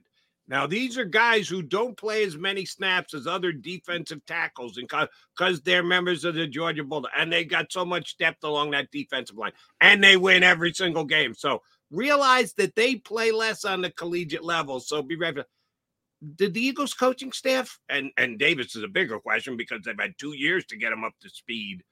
Is that the Eagles coaching staff problem, or did maybe they reach to get a guy who is always going to be a limited snaps guy because either a he's incapable of building up the stamina to do it, or his skill set doesn't make him a three down player. Who, if Jordan Davis has been a disappointment, I'll raise my hand and say he has been. I know two guys, John McMullen, Jody McDonald, who want to see him draft Kyle Hamilton, who is looked like he could be a key player going to the Super Bowl. Uh, where where does the underachieving Jordan Davis blame lie? Um, yeah, I would say in that category, Davis is is a bigger deal than Carter. I mean, it's up to anybody. And Jordan Davis, um, Jordan Davis, you know, talked about conditioning all off season and knew he had to get better from that standpoint, and it looked better early in the season, um, but it hasn't looked uh, great again late. Um, long term, I I just never thought the guy was going to be a great pass rusher. So I always used the Haloti Ngata uh, example. And my concern, yep. you remember, Jody, I said, I, I don't know if it's going to work because people are going to expect more. But if you just expect the two down run stopper and, and that kind of thing, I think it'll work out great. Um, but the expectations are what the expectations are, especially when you're drafted that highly and people want to. I was going to say the expectations are not unfair. When you're taken in the middle of the first round, having expectations are reasonable. It's not outrageous to go, why isn't he getting sacks? We know he's not getting double digit sacks. Could he get two or three? And could he be this great run? I don't know that he's he's cashing in any of the chips, John. Well, he was he's he's pretty good. Again, coming off one game, they were terrible, but he's a pretty good run defender already. Now he hasn't been Ngata like, and that's where I want him to get. Right. You know, who was you know, a five time All Pro or whatever it was. And, you know, I think he was, I, I don't know, somewhere in the same range 12th, 13th, the 12th or 13th overall pick when Baltimore took him way back when. Um, and, you know, nobody had a problem with it because he turned into the player he was. People remember him at the end of his career here when he was on fumes, but in his prime, he was tremendous. And, um, if I said if you get that player, I'm fine with it. Um, has he been that player? No, but I, I still think there's a chance. But he's got to improve the conditioning. And same with Jalen Carter. That's up to the player. I mean, the, the rookie wall didn't start with Georgia defensive tackles. I mean, it's been around in the NFL for years for a reason. One, you don't play as much in general in college. Um, and two, but I think it's hyper focused because those guys even play less. If you play defensive tackle at Michigan, even, you know, who's going for a national championship, you're going to play a lot if you're a good player. Um, you know, Aidan Hutchinson, defensive end, but that dude played all the time and he's got his motor never stops. Um, and you go back to that argument of Travon Walker, take it out of Philadelphia versus Aidan Hutchinson. Well, guess what? Jacksonville made a mistake. And one of the reasons they made a mistake is because of that that that ability for Hutchinson to play every single snap at a high level because of his conditioning, his motor, and all that stuff. And I'll give you a guy, John. You talk about the rookie wall. Um, it's not an absolute it's a pretty good. You can take a stance on it because if you judge all the play, put all the rookies in and judge them, I think you can draw a pretty good conclusion that these guys start to wear down. But it's not impossible that you can play through the rookie wall and go above and beyond the rookie wall. This kid, Kobie Turner from the Rams, has got nine sacks. Nine. He's a third round draft pick, and he's gotten more of them in the second half than he's gotten in the first half. So if handled correctly, if dedicated the way you should be, you can overcome the rookie wall. And the two Georgia guys are throwing, and too many media members here in Philadelphia throwing hands up. Oh, rookie wall. Well, yeah, how can you expect there's the, the given of a rookie wall? How about you defeat the rookie wall? How about you overcome the rookie wall? That would be nice. Well, I, I would say from my uh, to me, it's not an excuse. It's an explanation. I think he's hit the rookie wall. I'm not saying you can't overcome it. Aidan, Aidan Hutchinson again. He didn't have no rookie wall. He doesn't. That, that, that, that, there's no. You're not. You're not forced to hit the rookie wall. There are players right. all the time who who overcome it, but it is a real thing. And it is becoming a very real thing with high level Georgia players for that exact reason. They're just not used to playing a lot. And that's why I asked the question how much can we actually put on the Eagle coaching staff for this? That they they haven't been able to get the underused at the University of Georgia defensive tackles that they've used two first round picks on in the last two years to get eh, not, not be knocked over by the rookie wall.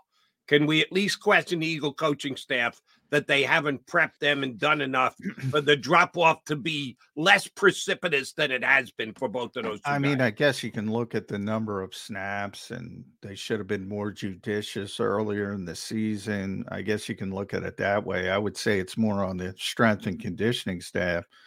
But again, yeah, that's I consider that part of the coaching staff. That that that to me is is is a multi-year thing. Offensive lineman. Um, there's a lot of offensive linemen in this league that got to get in an NFL weight room. They just got to get stronger um, because they're playing against real men, old man strength, and a lot of them aren't strong enough early in their career and they get exposed a little bit and then they you know becomes their life and they don't have to worry about school and all that kind of stuff and um they they develop two three years down the road um, same thing here. They got to get better conditioning.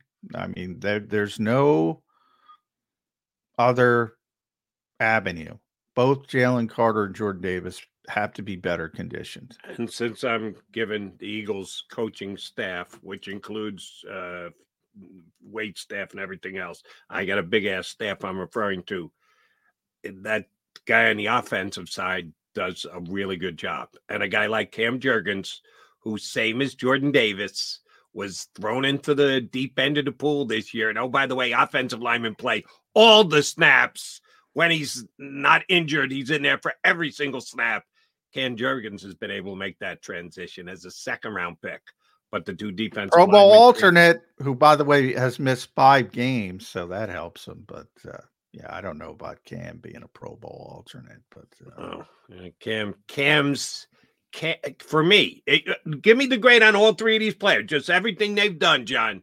Cam Jurgens, Jordan Davis, uh, Jalen Carter. How would you rank them? Production this year, play this year. Uh, yeah, you're not going to like it. I would say Jalen number one by far, Jordan number two, Cam number three. You got Jurgens third? Yeah. Behind Davis? Yeah, Davis was very good early. I mean, I think you're he was very good early in the season. He struggled later. I think overall. Which which for, level team did Jordan Davis make a defensive tackle in the Pro Bowl vote? I just like to know. He did not. He, he did that. Jalen is an alternate. And by the way, Jalen's uh, alternates are a waste of time, but he's a fourth alternate and uh, Cam is a fifth alternate. So they're way down the list. Like J- Jake Elliott, alternates are you know, Jake Elliott's a first alternate. There's and Jake should go because it's a skills competition. We got to get Jake there. Yeah. He could yeah. win the damn thing. Well, it's hard to complain when the other guy who made it hasn't missed a kick. Hasn't missed a kick so, all year. Yeah, yeah. yeah so. Not saying he doesn't deserve, but yeah. All right, he's McMullen. I'm McDonald. Uh, we'll come back. We still got oh 40 minutes left. Oh. By and the way, I got it. My, my dog is losing her mind, so I'll be back. I got to get her out. I see Ed Kracz. I'm going to be back. I'm right. letting everyone know I'm doing. I'll be back. Quality 40 minutes with the big man, Ed uh, Kracz, coming up next here on Birds 365. Go to get your game on. Go for the beers. Go for the cheers. Go for the hit and the hits. Go for the stakes and the stakes Go to get your parlay on. Go to get your party on. Go for the scene. Go for the screens. Go for the gallery. Go for the win. Go to Ocean. Visit theoceanac.com to plan your visit. At Pond Lehocky, we've recovered billions of dollars for our clients, and we're confident we can do the same for you. With over 250 years of combined courtroom experience, we've helped over 100,000 injured clients obtain some of the largest settlements in Pennsylvania. One conversation is all it takes to help you and your family get back on track. If you've been injured in an accident, give Pond Lee Lehocky a call.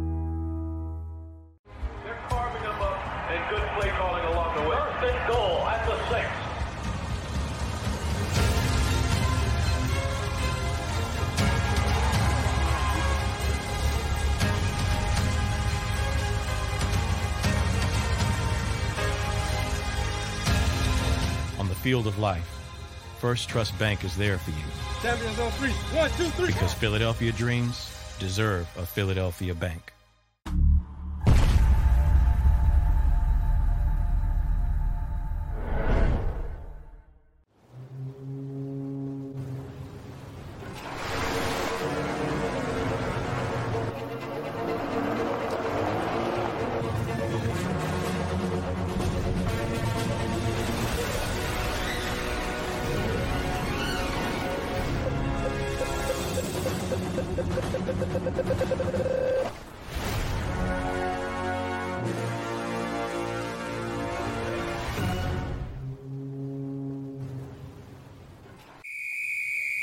Underdog Fantasy has a way for you to play alongside your favorite football team all season long with their fantasy pick'em game.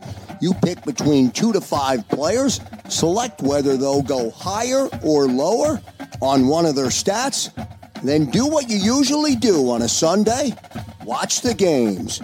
You can win up to 20 times your money in a single game by going five for five. It's a fantasy game, and the sports betting show wants you to get involved. Go to UnderdogFantasy.com. When you sign up, use the promo code WIN, and Underdog will double your first deposit up to $100. That's UnderdogFantasy.com. Use the promo code WIN.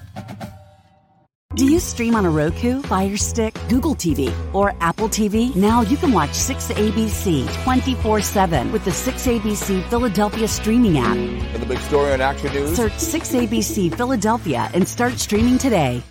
E A G L E S. Eagles.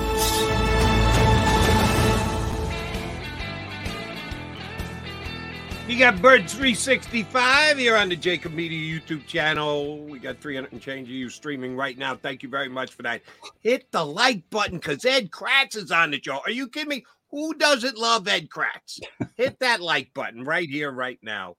Um, all right, Ed. Uh, Johnny Mac's gonna rejoin us here in just a second, but I put I put I put this to both John and to Mike Gill earlier, and we've had three different answers three scenarios for the Eagles this Sunday against the Giants. Number one, you can play everybody because you need to get back on the right course. You need to play as close to 2022 Eagles football as you can. Haven't done it this year.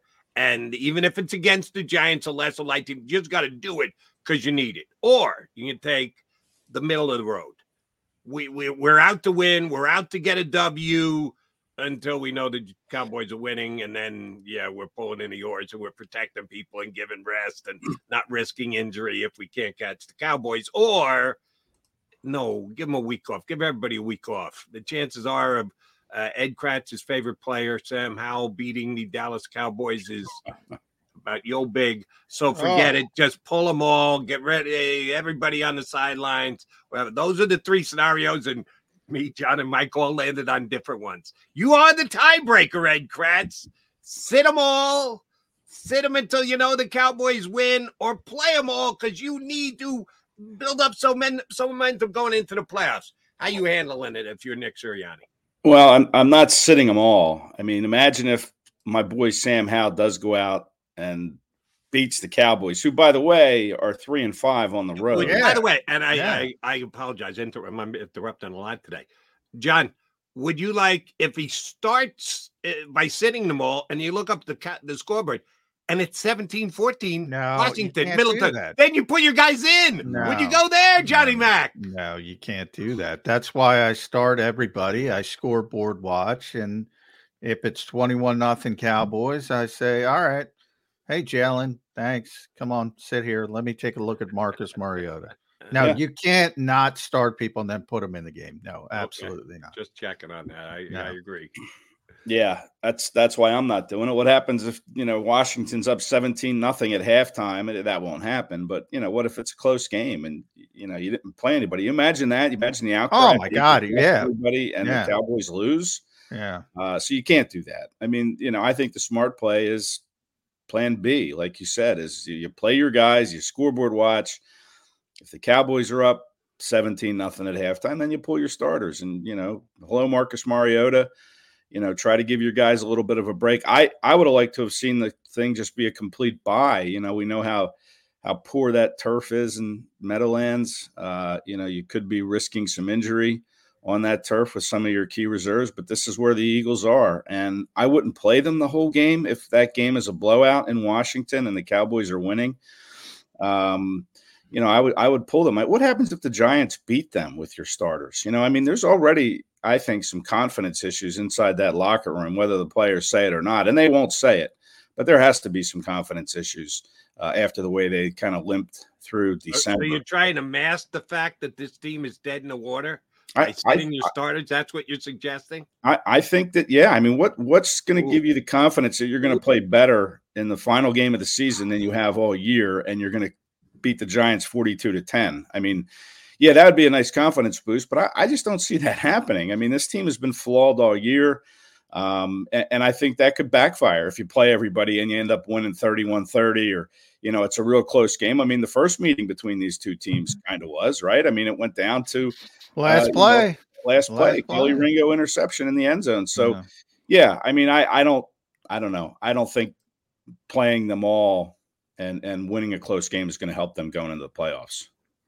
All right, Ed. Uh, AJ, yesterday was AJ Brown Day. Uh, you weren't there because you had coaching duties. By the way, you got your uh, coaching gear on. I like that. Yeah, yeah. Just uh, wore it last night. Figured I'd throw it on this morning before. Nice. Is that P for Philadelphia Eagles? what is that P there? Pennridge, Pennridge, High School. Okay. Pennridge yeah. Uh, High School Wrestling.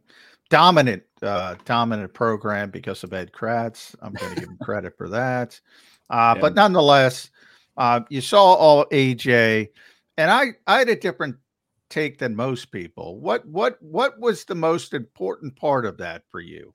Do you think AJ? A lot of people are saying, "Oh, a press conference is going to turn it around for the Eagles." I think that's silly, um, but I think people missed. They buried the lead. Not everybody, but I think they buried the lead. Well, um, I, I think you you were the one that wrote about it, and that was the fact that him and uh, Jalen Hurts kind of went off script at the end of the Seahawks game. Um, Am I um, missing something? Why is that not a bigger deal? Uh, maybe I'm wrong. Why is that not a bigger deal? Well, I, I think it is a big deal. Um, that that was a pretty big takeaway from that. Is that you know it almost looks like Sirianni isn't in control of what's going on on the field if he lets his two star players uh, kind of go off script and try to take a deep shot. It leads to an interception. Uh, we, you know, meanwhile, you have Kenny Gainwell sitting off to your left, you know, and we've rehashed this before, but you could have dumped it to him. Maybe he gains yeah. 20 yards and gets out of bounds, closer to field goal range. But, you know, Hurts and Brown were intent on taking that deep shot, and it wasn't the right call. And Nick tries to cover up for it. And, you know, it, he sounded foolish when he said it that, well, we maybe we thought we would get a pass interference there. That, you know, I mean, that right there was a, was not a very wise thing to no. say, and and now we, we know why like, because he was just covering yeah. up for Brown and Hurts going rogue. Yeah, yeah, wow, yeah, it shocked me, and you know, I guess because there were so many other issues about people, you know, what's wrong with AJ, what's he complaining about? Yeah, uh, to me, uh, yeah, and he said throw him the, you know, part of it is there is the assumption that anytime a receiver is complaining or seen complaining, they're complaining about targets. There's like a million other reasons they could be complaining, but everybody boils it down to targets. Now, AJ always wants the football, and he said it. If uh, if you throw it to me 105 times, I want it 106. Is that a bad thing when a great player like that wants the football? No, no, you don't. You don't want. Remember when Mack Hollins was here and he was saying, you know, about his he, he wanted to play special teams. He wanted to be known as a special teams guy, not really a receiver. I mean, yeah. that's not what you want. I mean, that's yeah. the opposite of what AJ Brown is. Yeah, you want that in your receiver, and you know, it was nice to hear him clear that up. because that is the assumption a lot of people make when they see them on the sidelines arguing. It's about, hey, throw me the ball. You know, and Keyshawn Johnson, you know, back when he said, just throw me the damn ball, I mean, that was kind of the perception that we had of receivers is they want the football and they do, but it's not doesn't mean they're on the sideline complaining about it when the cameras come zooming in. Um, I thought it was a nice. It was uh, you know AJ Brown's very good. Yes. Uh, when he when he talks, I mean, uh, he's about as honest as he can be, in my opinion. And uh, he he really cleared the air. I mean, he talked for almost 15 minutes yesterday, right? Yeah, I mean, he was. Yeah. And, and, he said a lot of good things, and and that's you know just one of many good things he said is, hey, I'm not complaining about you know throw me the ball when I'm on the sidelines, but yeah, I want the ball, and that's fine. All these niceties about uh, AJ Brown, I feel I need to balance the scale. He's the best wide receiver the Eagles have ever had all apologies to Mike Quick and Terrell Owens and anyone else. I think AJ Brown's seasons have been the best ever in Eagles history. And he is a straight shooter and a good dude. And he doesn't lie and he doesn't cover anybody else's butt, which is something he should be applauded for. His attitude of, I want the ball, I want it more. Forget 105, 106, bring it to me. Like that too. You got to be able to control your behavior. Eh, going off on a sideline doesn't work. Refusing to talk after the fact doesn't work. Making your teammates that you then have to apologize to because they've got to answer questions about you because you won't answer your own questions. Eh, we eh, does his greatness give him a pass on that other stuff? Is that what I guess I'm asking both of you guys? Yeah, you know, I think what's he, 27 years old? I mean, you know, he's still fairly young, right? I mean, uh, I give him a pass. I, I, thought it was pretty big that he apologized, and I was thinking to myself, would I want an apology if I was a player? Would I would I care that much that the guy's not talking and I have to answer a couple questions about him? Probably not. Um, it, it, wouldn't matter to me if he apologized or not because I know the AJ Brown. I'm in that locker room every day, and I'm, I'm speaking as a player now. I don't need to hear him say I'm sorry for that, and and yet he did take it upon himself to say I'm sorry, and and I give him credit for that. And yeah, you could say, well, hey, he should talk after every game. Listen, a lot of players don't talk after games or in the locker room. Jason Peters never talked to us until after a game. Uh, we're starting to see Fletcher Cox not talk to us, not even after a game. Uh, so you know, players do this, you know, more often than than we see or realize. And uh, I don't I don't fault AJ for that at all. He's still kind of growing into a role as a captain, as a leader uh, and I give him credit for apologizing. I yeah, I mean, I'm I'm uh, just throwing in Jody. I mean, this is one of the best players the Eagles have ever had. You know, Ed and I do that top 25 list every year coming into the season after the season. I I had AJ number two uh, behind Lane Johnson on the best 25 Eagles, the best pure football players. Right now, I have number one. He's the best pure football player on the Eagles.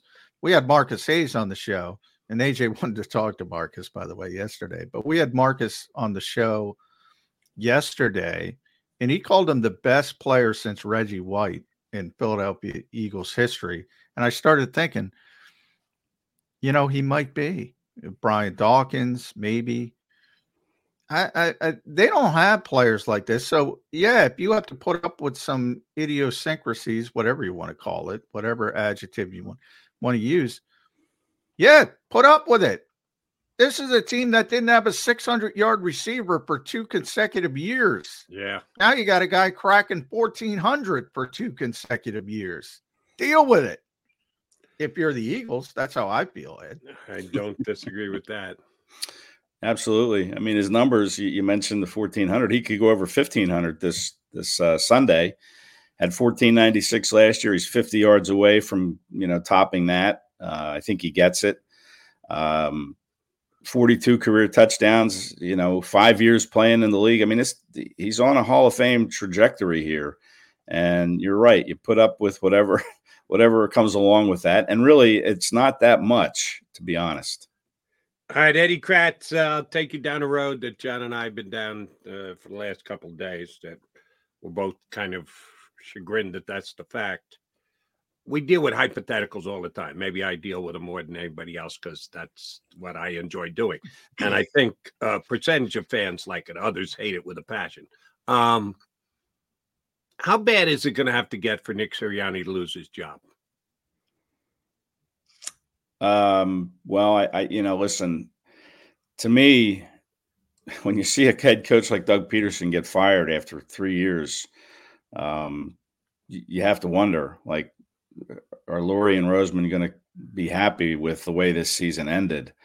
Um, you know, I, I would think not, obviously. So I think Sirianni probably has to come to them with some kind of an idea of how to turn this thing around in the offseason because they're not going to go to the Super Bowl this year. And, you know, we, we're seeing how hard it is to get back. But I think he has to come up with an idea of how to set things right. And if that means, you know, cleaning house with your your coaching staff already, they're going to go in search of a defensive coordinator. Um, but I think he's probably got another year anyway to turn this thing around. But if things don't get turned around next year, you know, he, he you think give give me the percentage chance he gets fired this offseason? Maybe two percent. Uh, very small percentage. Um, you know, maybe even lower than that. Uh, you know, I think just based on what he's done, he's the only coach to have taken this team in his first three years on the job to the playoffs. I mean, there's something to be said for that. Mm-hmm. Um, it's just had the Eagles won two games, you know, had they been 11 and five, what are they, 11 and five right now?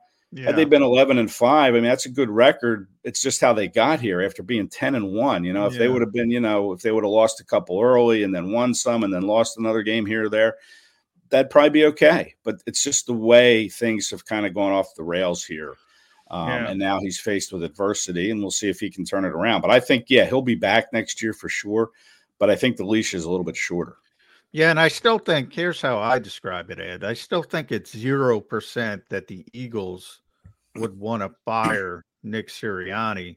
However, I'm like you. I got to place it at a little bit that he doesn't return simply because we went through the Doug Pederson era.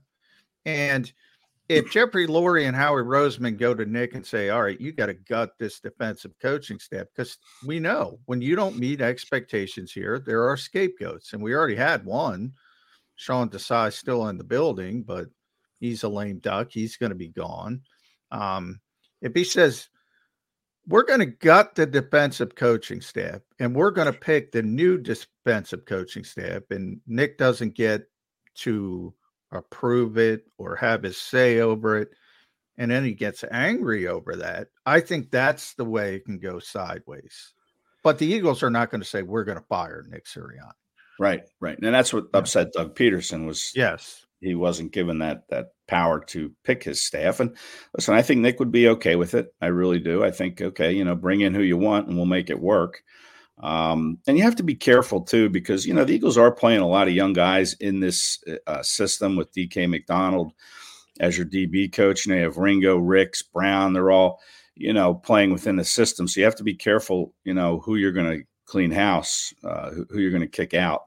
Um, the linebacker play is that personnel or is that you know DK Elliott? Um, you, you know the linebackers are just subpar. I mean personnel wise, so yeah, you'll you'll probably get rid of some guys, but you have to be careful who you get rid of because this defense is kind of growing with the young guys, and I think you're going to see even more uh, of Kelly Ringo and, and Eli Ricks next year if the Eagles choose or try to move on from a James Bradberry. I doubt they move on from Slay, but who knows? But I think you're going to see more young guys. So, do you want a new guy coming in to coach these guys in, in his way of doing things, or do you want to keep growing with what you have on the staff and with these young players? No, here's the reason why I don't think it'll happen the way John's putting it out there. Hypothetically, it's all John's saying. he moved on from Dennard Wilson, if you believe it. And we asked Marcus about this earlier this week. He thinks it was, yeah, Sirianni just said, yeah, no, Dennard, since I'm not going to make it a defense quarter, I'm going to let you go. And he did. He he threw Sean Desai under the bus. Uh, really, this guy needs to be ret- at eight and one. He took away third down responsibilities from him. Doug's problem was he was overly loyal. Once you became part of Doug's inner circle, God forbid anyone tell him to change anybody in his inner circle.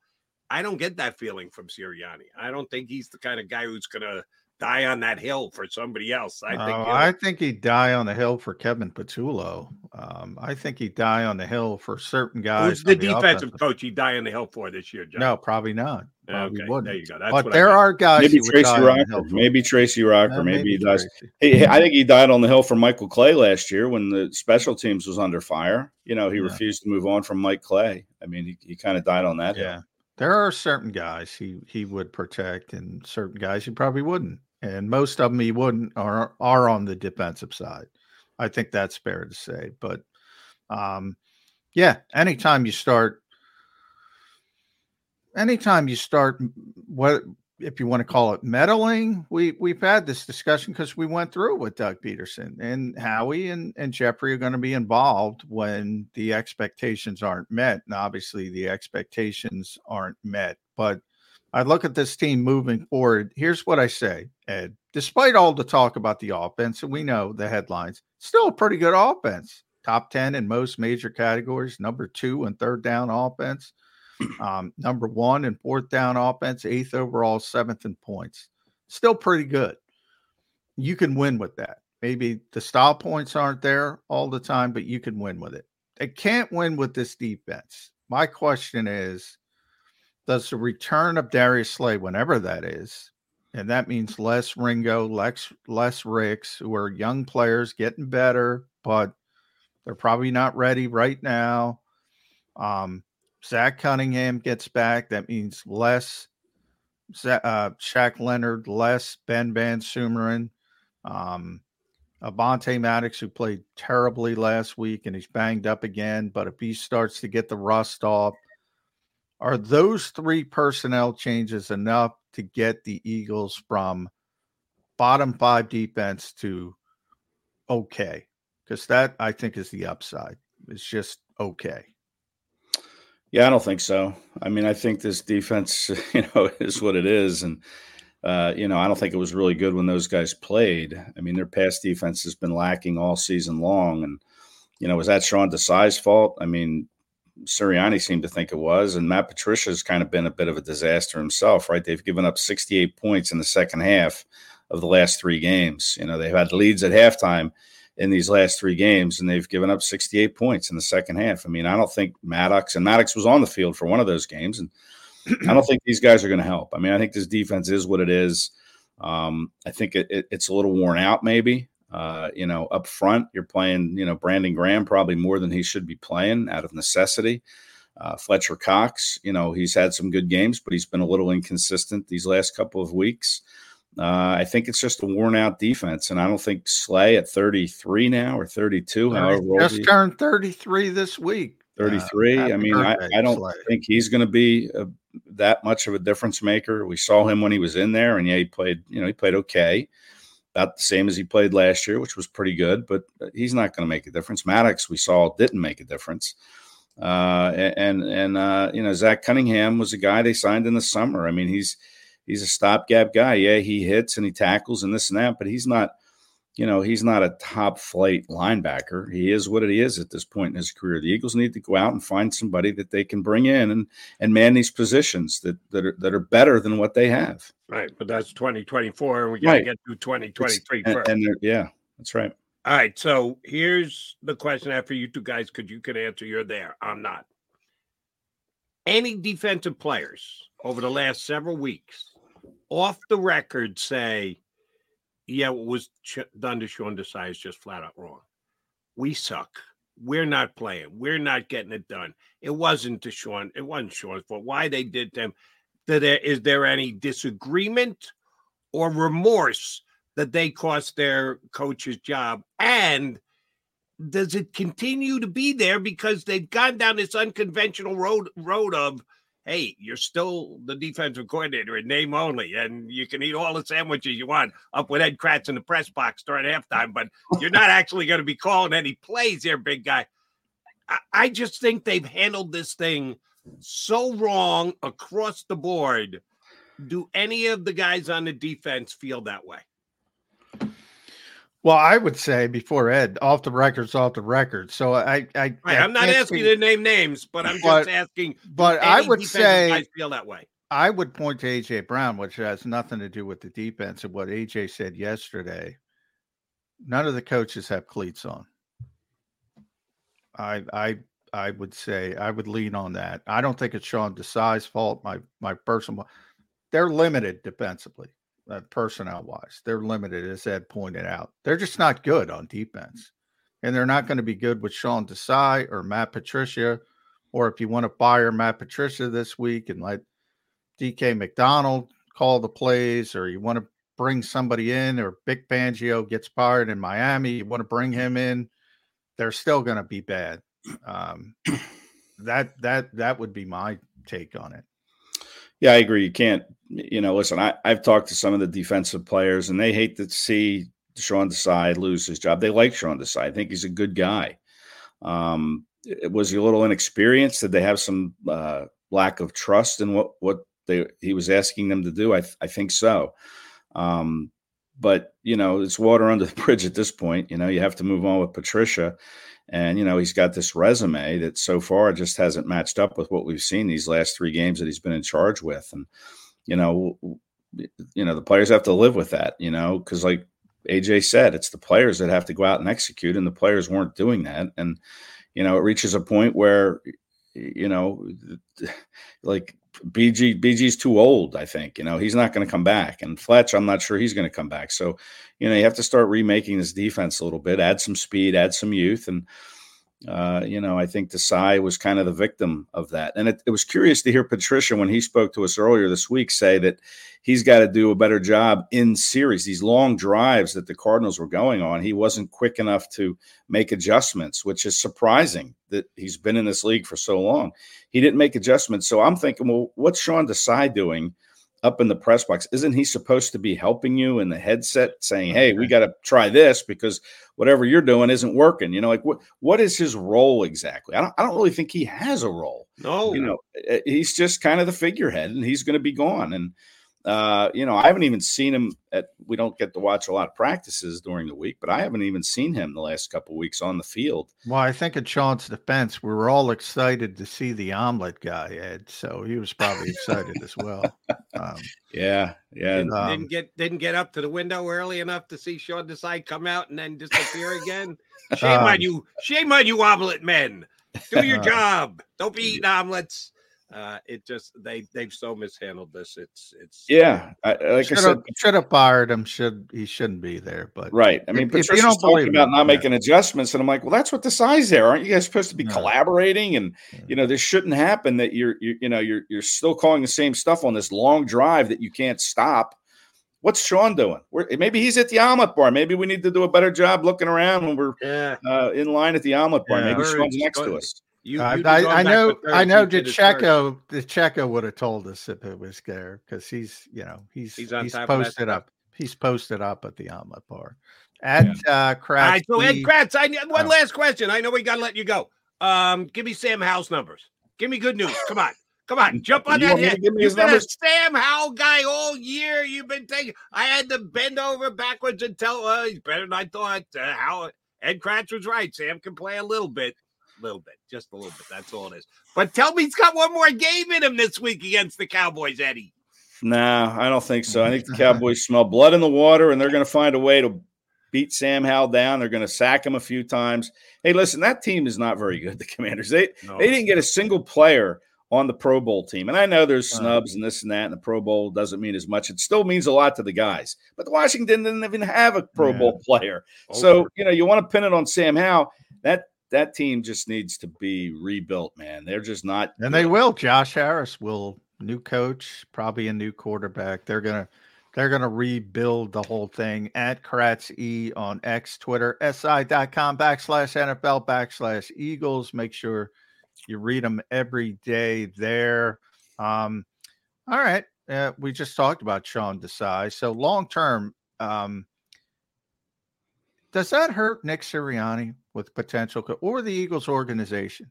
In other words, do other potential defensive coordinators look at this and say, "Well, you're not even going to give this guy a season"? Does that does that affect their ability to recruit others, or you just put an extra zero on the paycheck?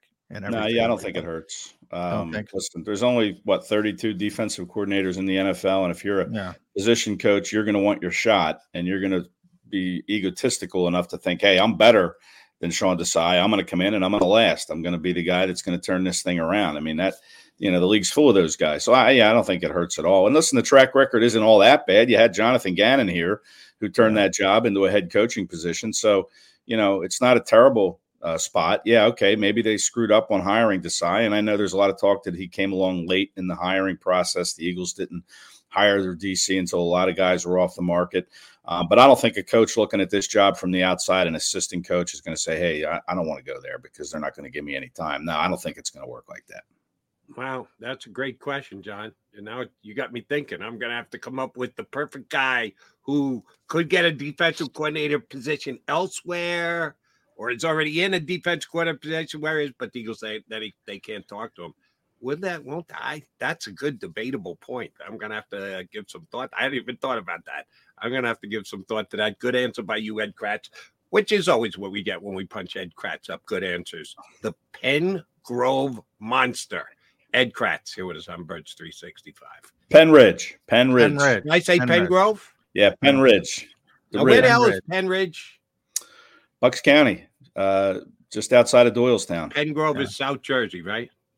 Um, over here in South Jersey. I, you have to talk to Ruben about that. Ruben knows every high school in the tri-state area. Really? I'm not. I'm not as well versed on the Penn uh, Ridge in Bucks County. I'm sorry, I misidentified the killers. No problem. Yeah. Ed Kracz coaches. Uh, Coach, thanks for coming on with us. Uh, we'll talk to you during My the pleasure. playoff run. Thanks, right, Ed. Thanks. thanks, guys. Eddie Kracz, Sports Illustrated here with on Birds 365. All right, Jody Mack, Johnny Mack coming back. We got one more segment to go. Don't even think about streaming out.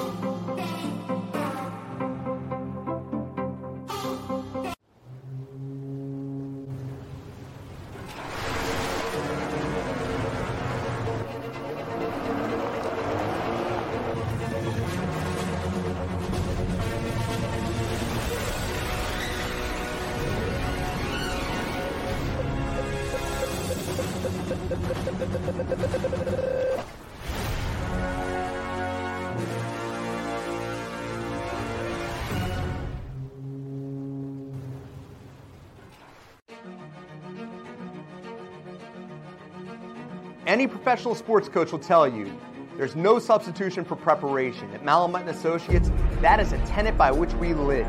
We prepare from day one for victory. Anything less is not acceptable. Go passionately. Go fearlessly.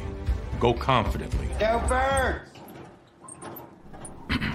Go confidently towards your goals with First Trust, Philly's hometown bank for nearly 90 years, and the official bank of the Philadelphia Eagles. We're focused on getting you over the goal line.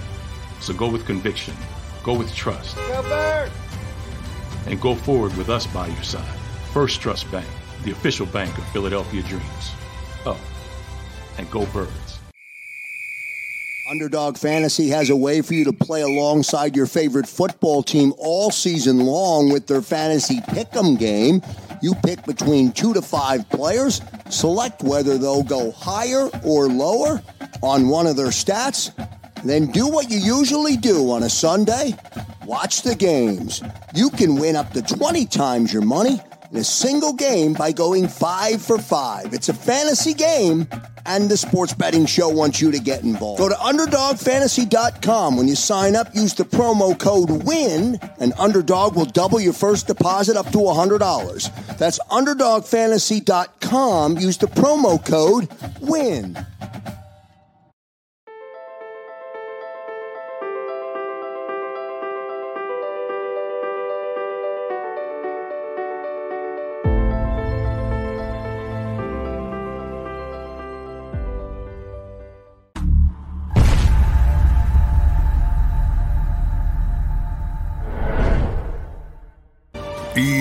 G L E S.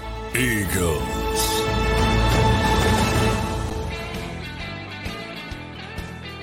All right, run out of time on a Thursday edition of Birds 365. Um, let's end on a high note. Wink, wink, nod, nod, sarcasm. Um, the coach mentioned it several times over the last eight weeks, ten weeks, whatever. When when Britton Covey got off to a good start, uh, he started lobbying for Britton Covey to make the Pro Bowl as the best punt returner in the NFL. And I can buy into what the coach is saying that he might be the best punt returner. Covey did not make the Pro Bowl. Rashid, uh, the kid from the Rams, did. Shaheed, yeah, Saints because right? Saints. He both returns punts and kickoffs. Yes. And oh, by the way, plays from the line of scrimmage too. So they get a lot out of him. Covey doesn't really. I know he had one ball thrown his way in a game two weeks ago, whatever. But we know Britton. He's a punt returner. What he is. Did the coach do him dirty by not putting him back for kickoffs this year, Johnny Mack? Um, no, I I think those are, and that you're right. I mean, that's why, and Keisean Nixon, I would say from Green Bay as well. Uh, that's why those guys are a little bit better or a little bit more regarded because they can do both. But there are different uh, traits to being a kickoff returner and a punt returner.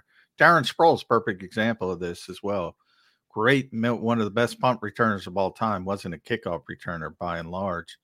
Um, so yeah, I mean, he's not a kickoff returner, so I don't think he did him dirty right. at all. Well, here's here's the reason I think I'm at least eligible to ask the question. Boston Scott's a kickoff returner. Um, not a great one, but he's the best one the Eagles have. Um, you don't I think Covey can be as good? No, no. Um, kickoff returns is about you know making that burst guy breaking the tackle and having long speed. So what you really want, and I always bring him up, Cordarrelle Patterson, best kickoff returner of all time in my estimation. Very powerful, breaks that burst tackle, and then bang, he's got the long speed. Um, punt returners are more about the short area quickness, got to make yep. the first second guy miss, and then get going so guys you can do both, like Nixon to me is the best. He hasn't had a great season, but he's he's the best returner in football, and he can do both. Shaheed can do both. Um, but there aren't a lot of guys who do both. It's it's they're two kind of different traits to have. I agree with you, but it is uh, we've got examples of guys who can do both, so it can be done. Oh yeah, you just Devin Hester probably players. the greatest of all time um, and he he might even go to the Hall of Fame. But like Cordarrelle, he can't return punts. Like he's not a punt returner. Um, yeah, uh, it's it's it's kind of difficult. Um, but so guys who can do it, give them a lot of credit. They deserve the Pro Bowl nods that they got. All right, uh, brother, is tomorrow a uh, off the record day, or you're on your usual? Schedule? Uh, I'm gonna. It, it is, but I'm gonna be here for the whole show because they kicked it back an hour. So okay, uh, good. So, and we're gonna have Chris uh, Franklin as well. So he's got to bail out and go down with me. Uh, Sounds tomorrow. good. You'll both be out by 10 o'clock. You'll both be down talking to Sirianni. We'll both be, you and I, back here on Birds 365 in two and two. You've been listening to Birds 365, the destination for the passionate Eagles football fan who bleeds green. If it's Eagles football, we're talking about it. Debate inside the locker room and guests that are some of the greatest football minds from around the region. We hope you enjoyed the show. We know we had a blast. Make sure to like, comment, and subscribe, and we'll be back soon. But in the meantime, hook up with us on social media at JAKIB Sports. See you next time on Birds 365.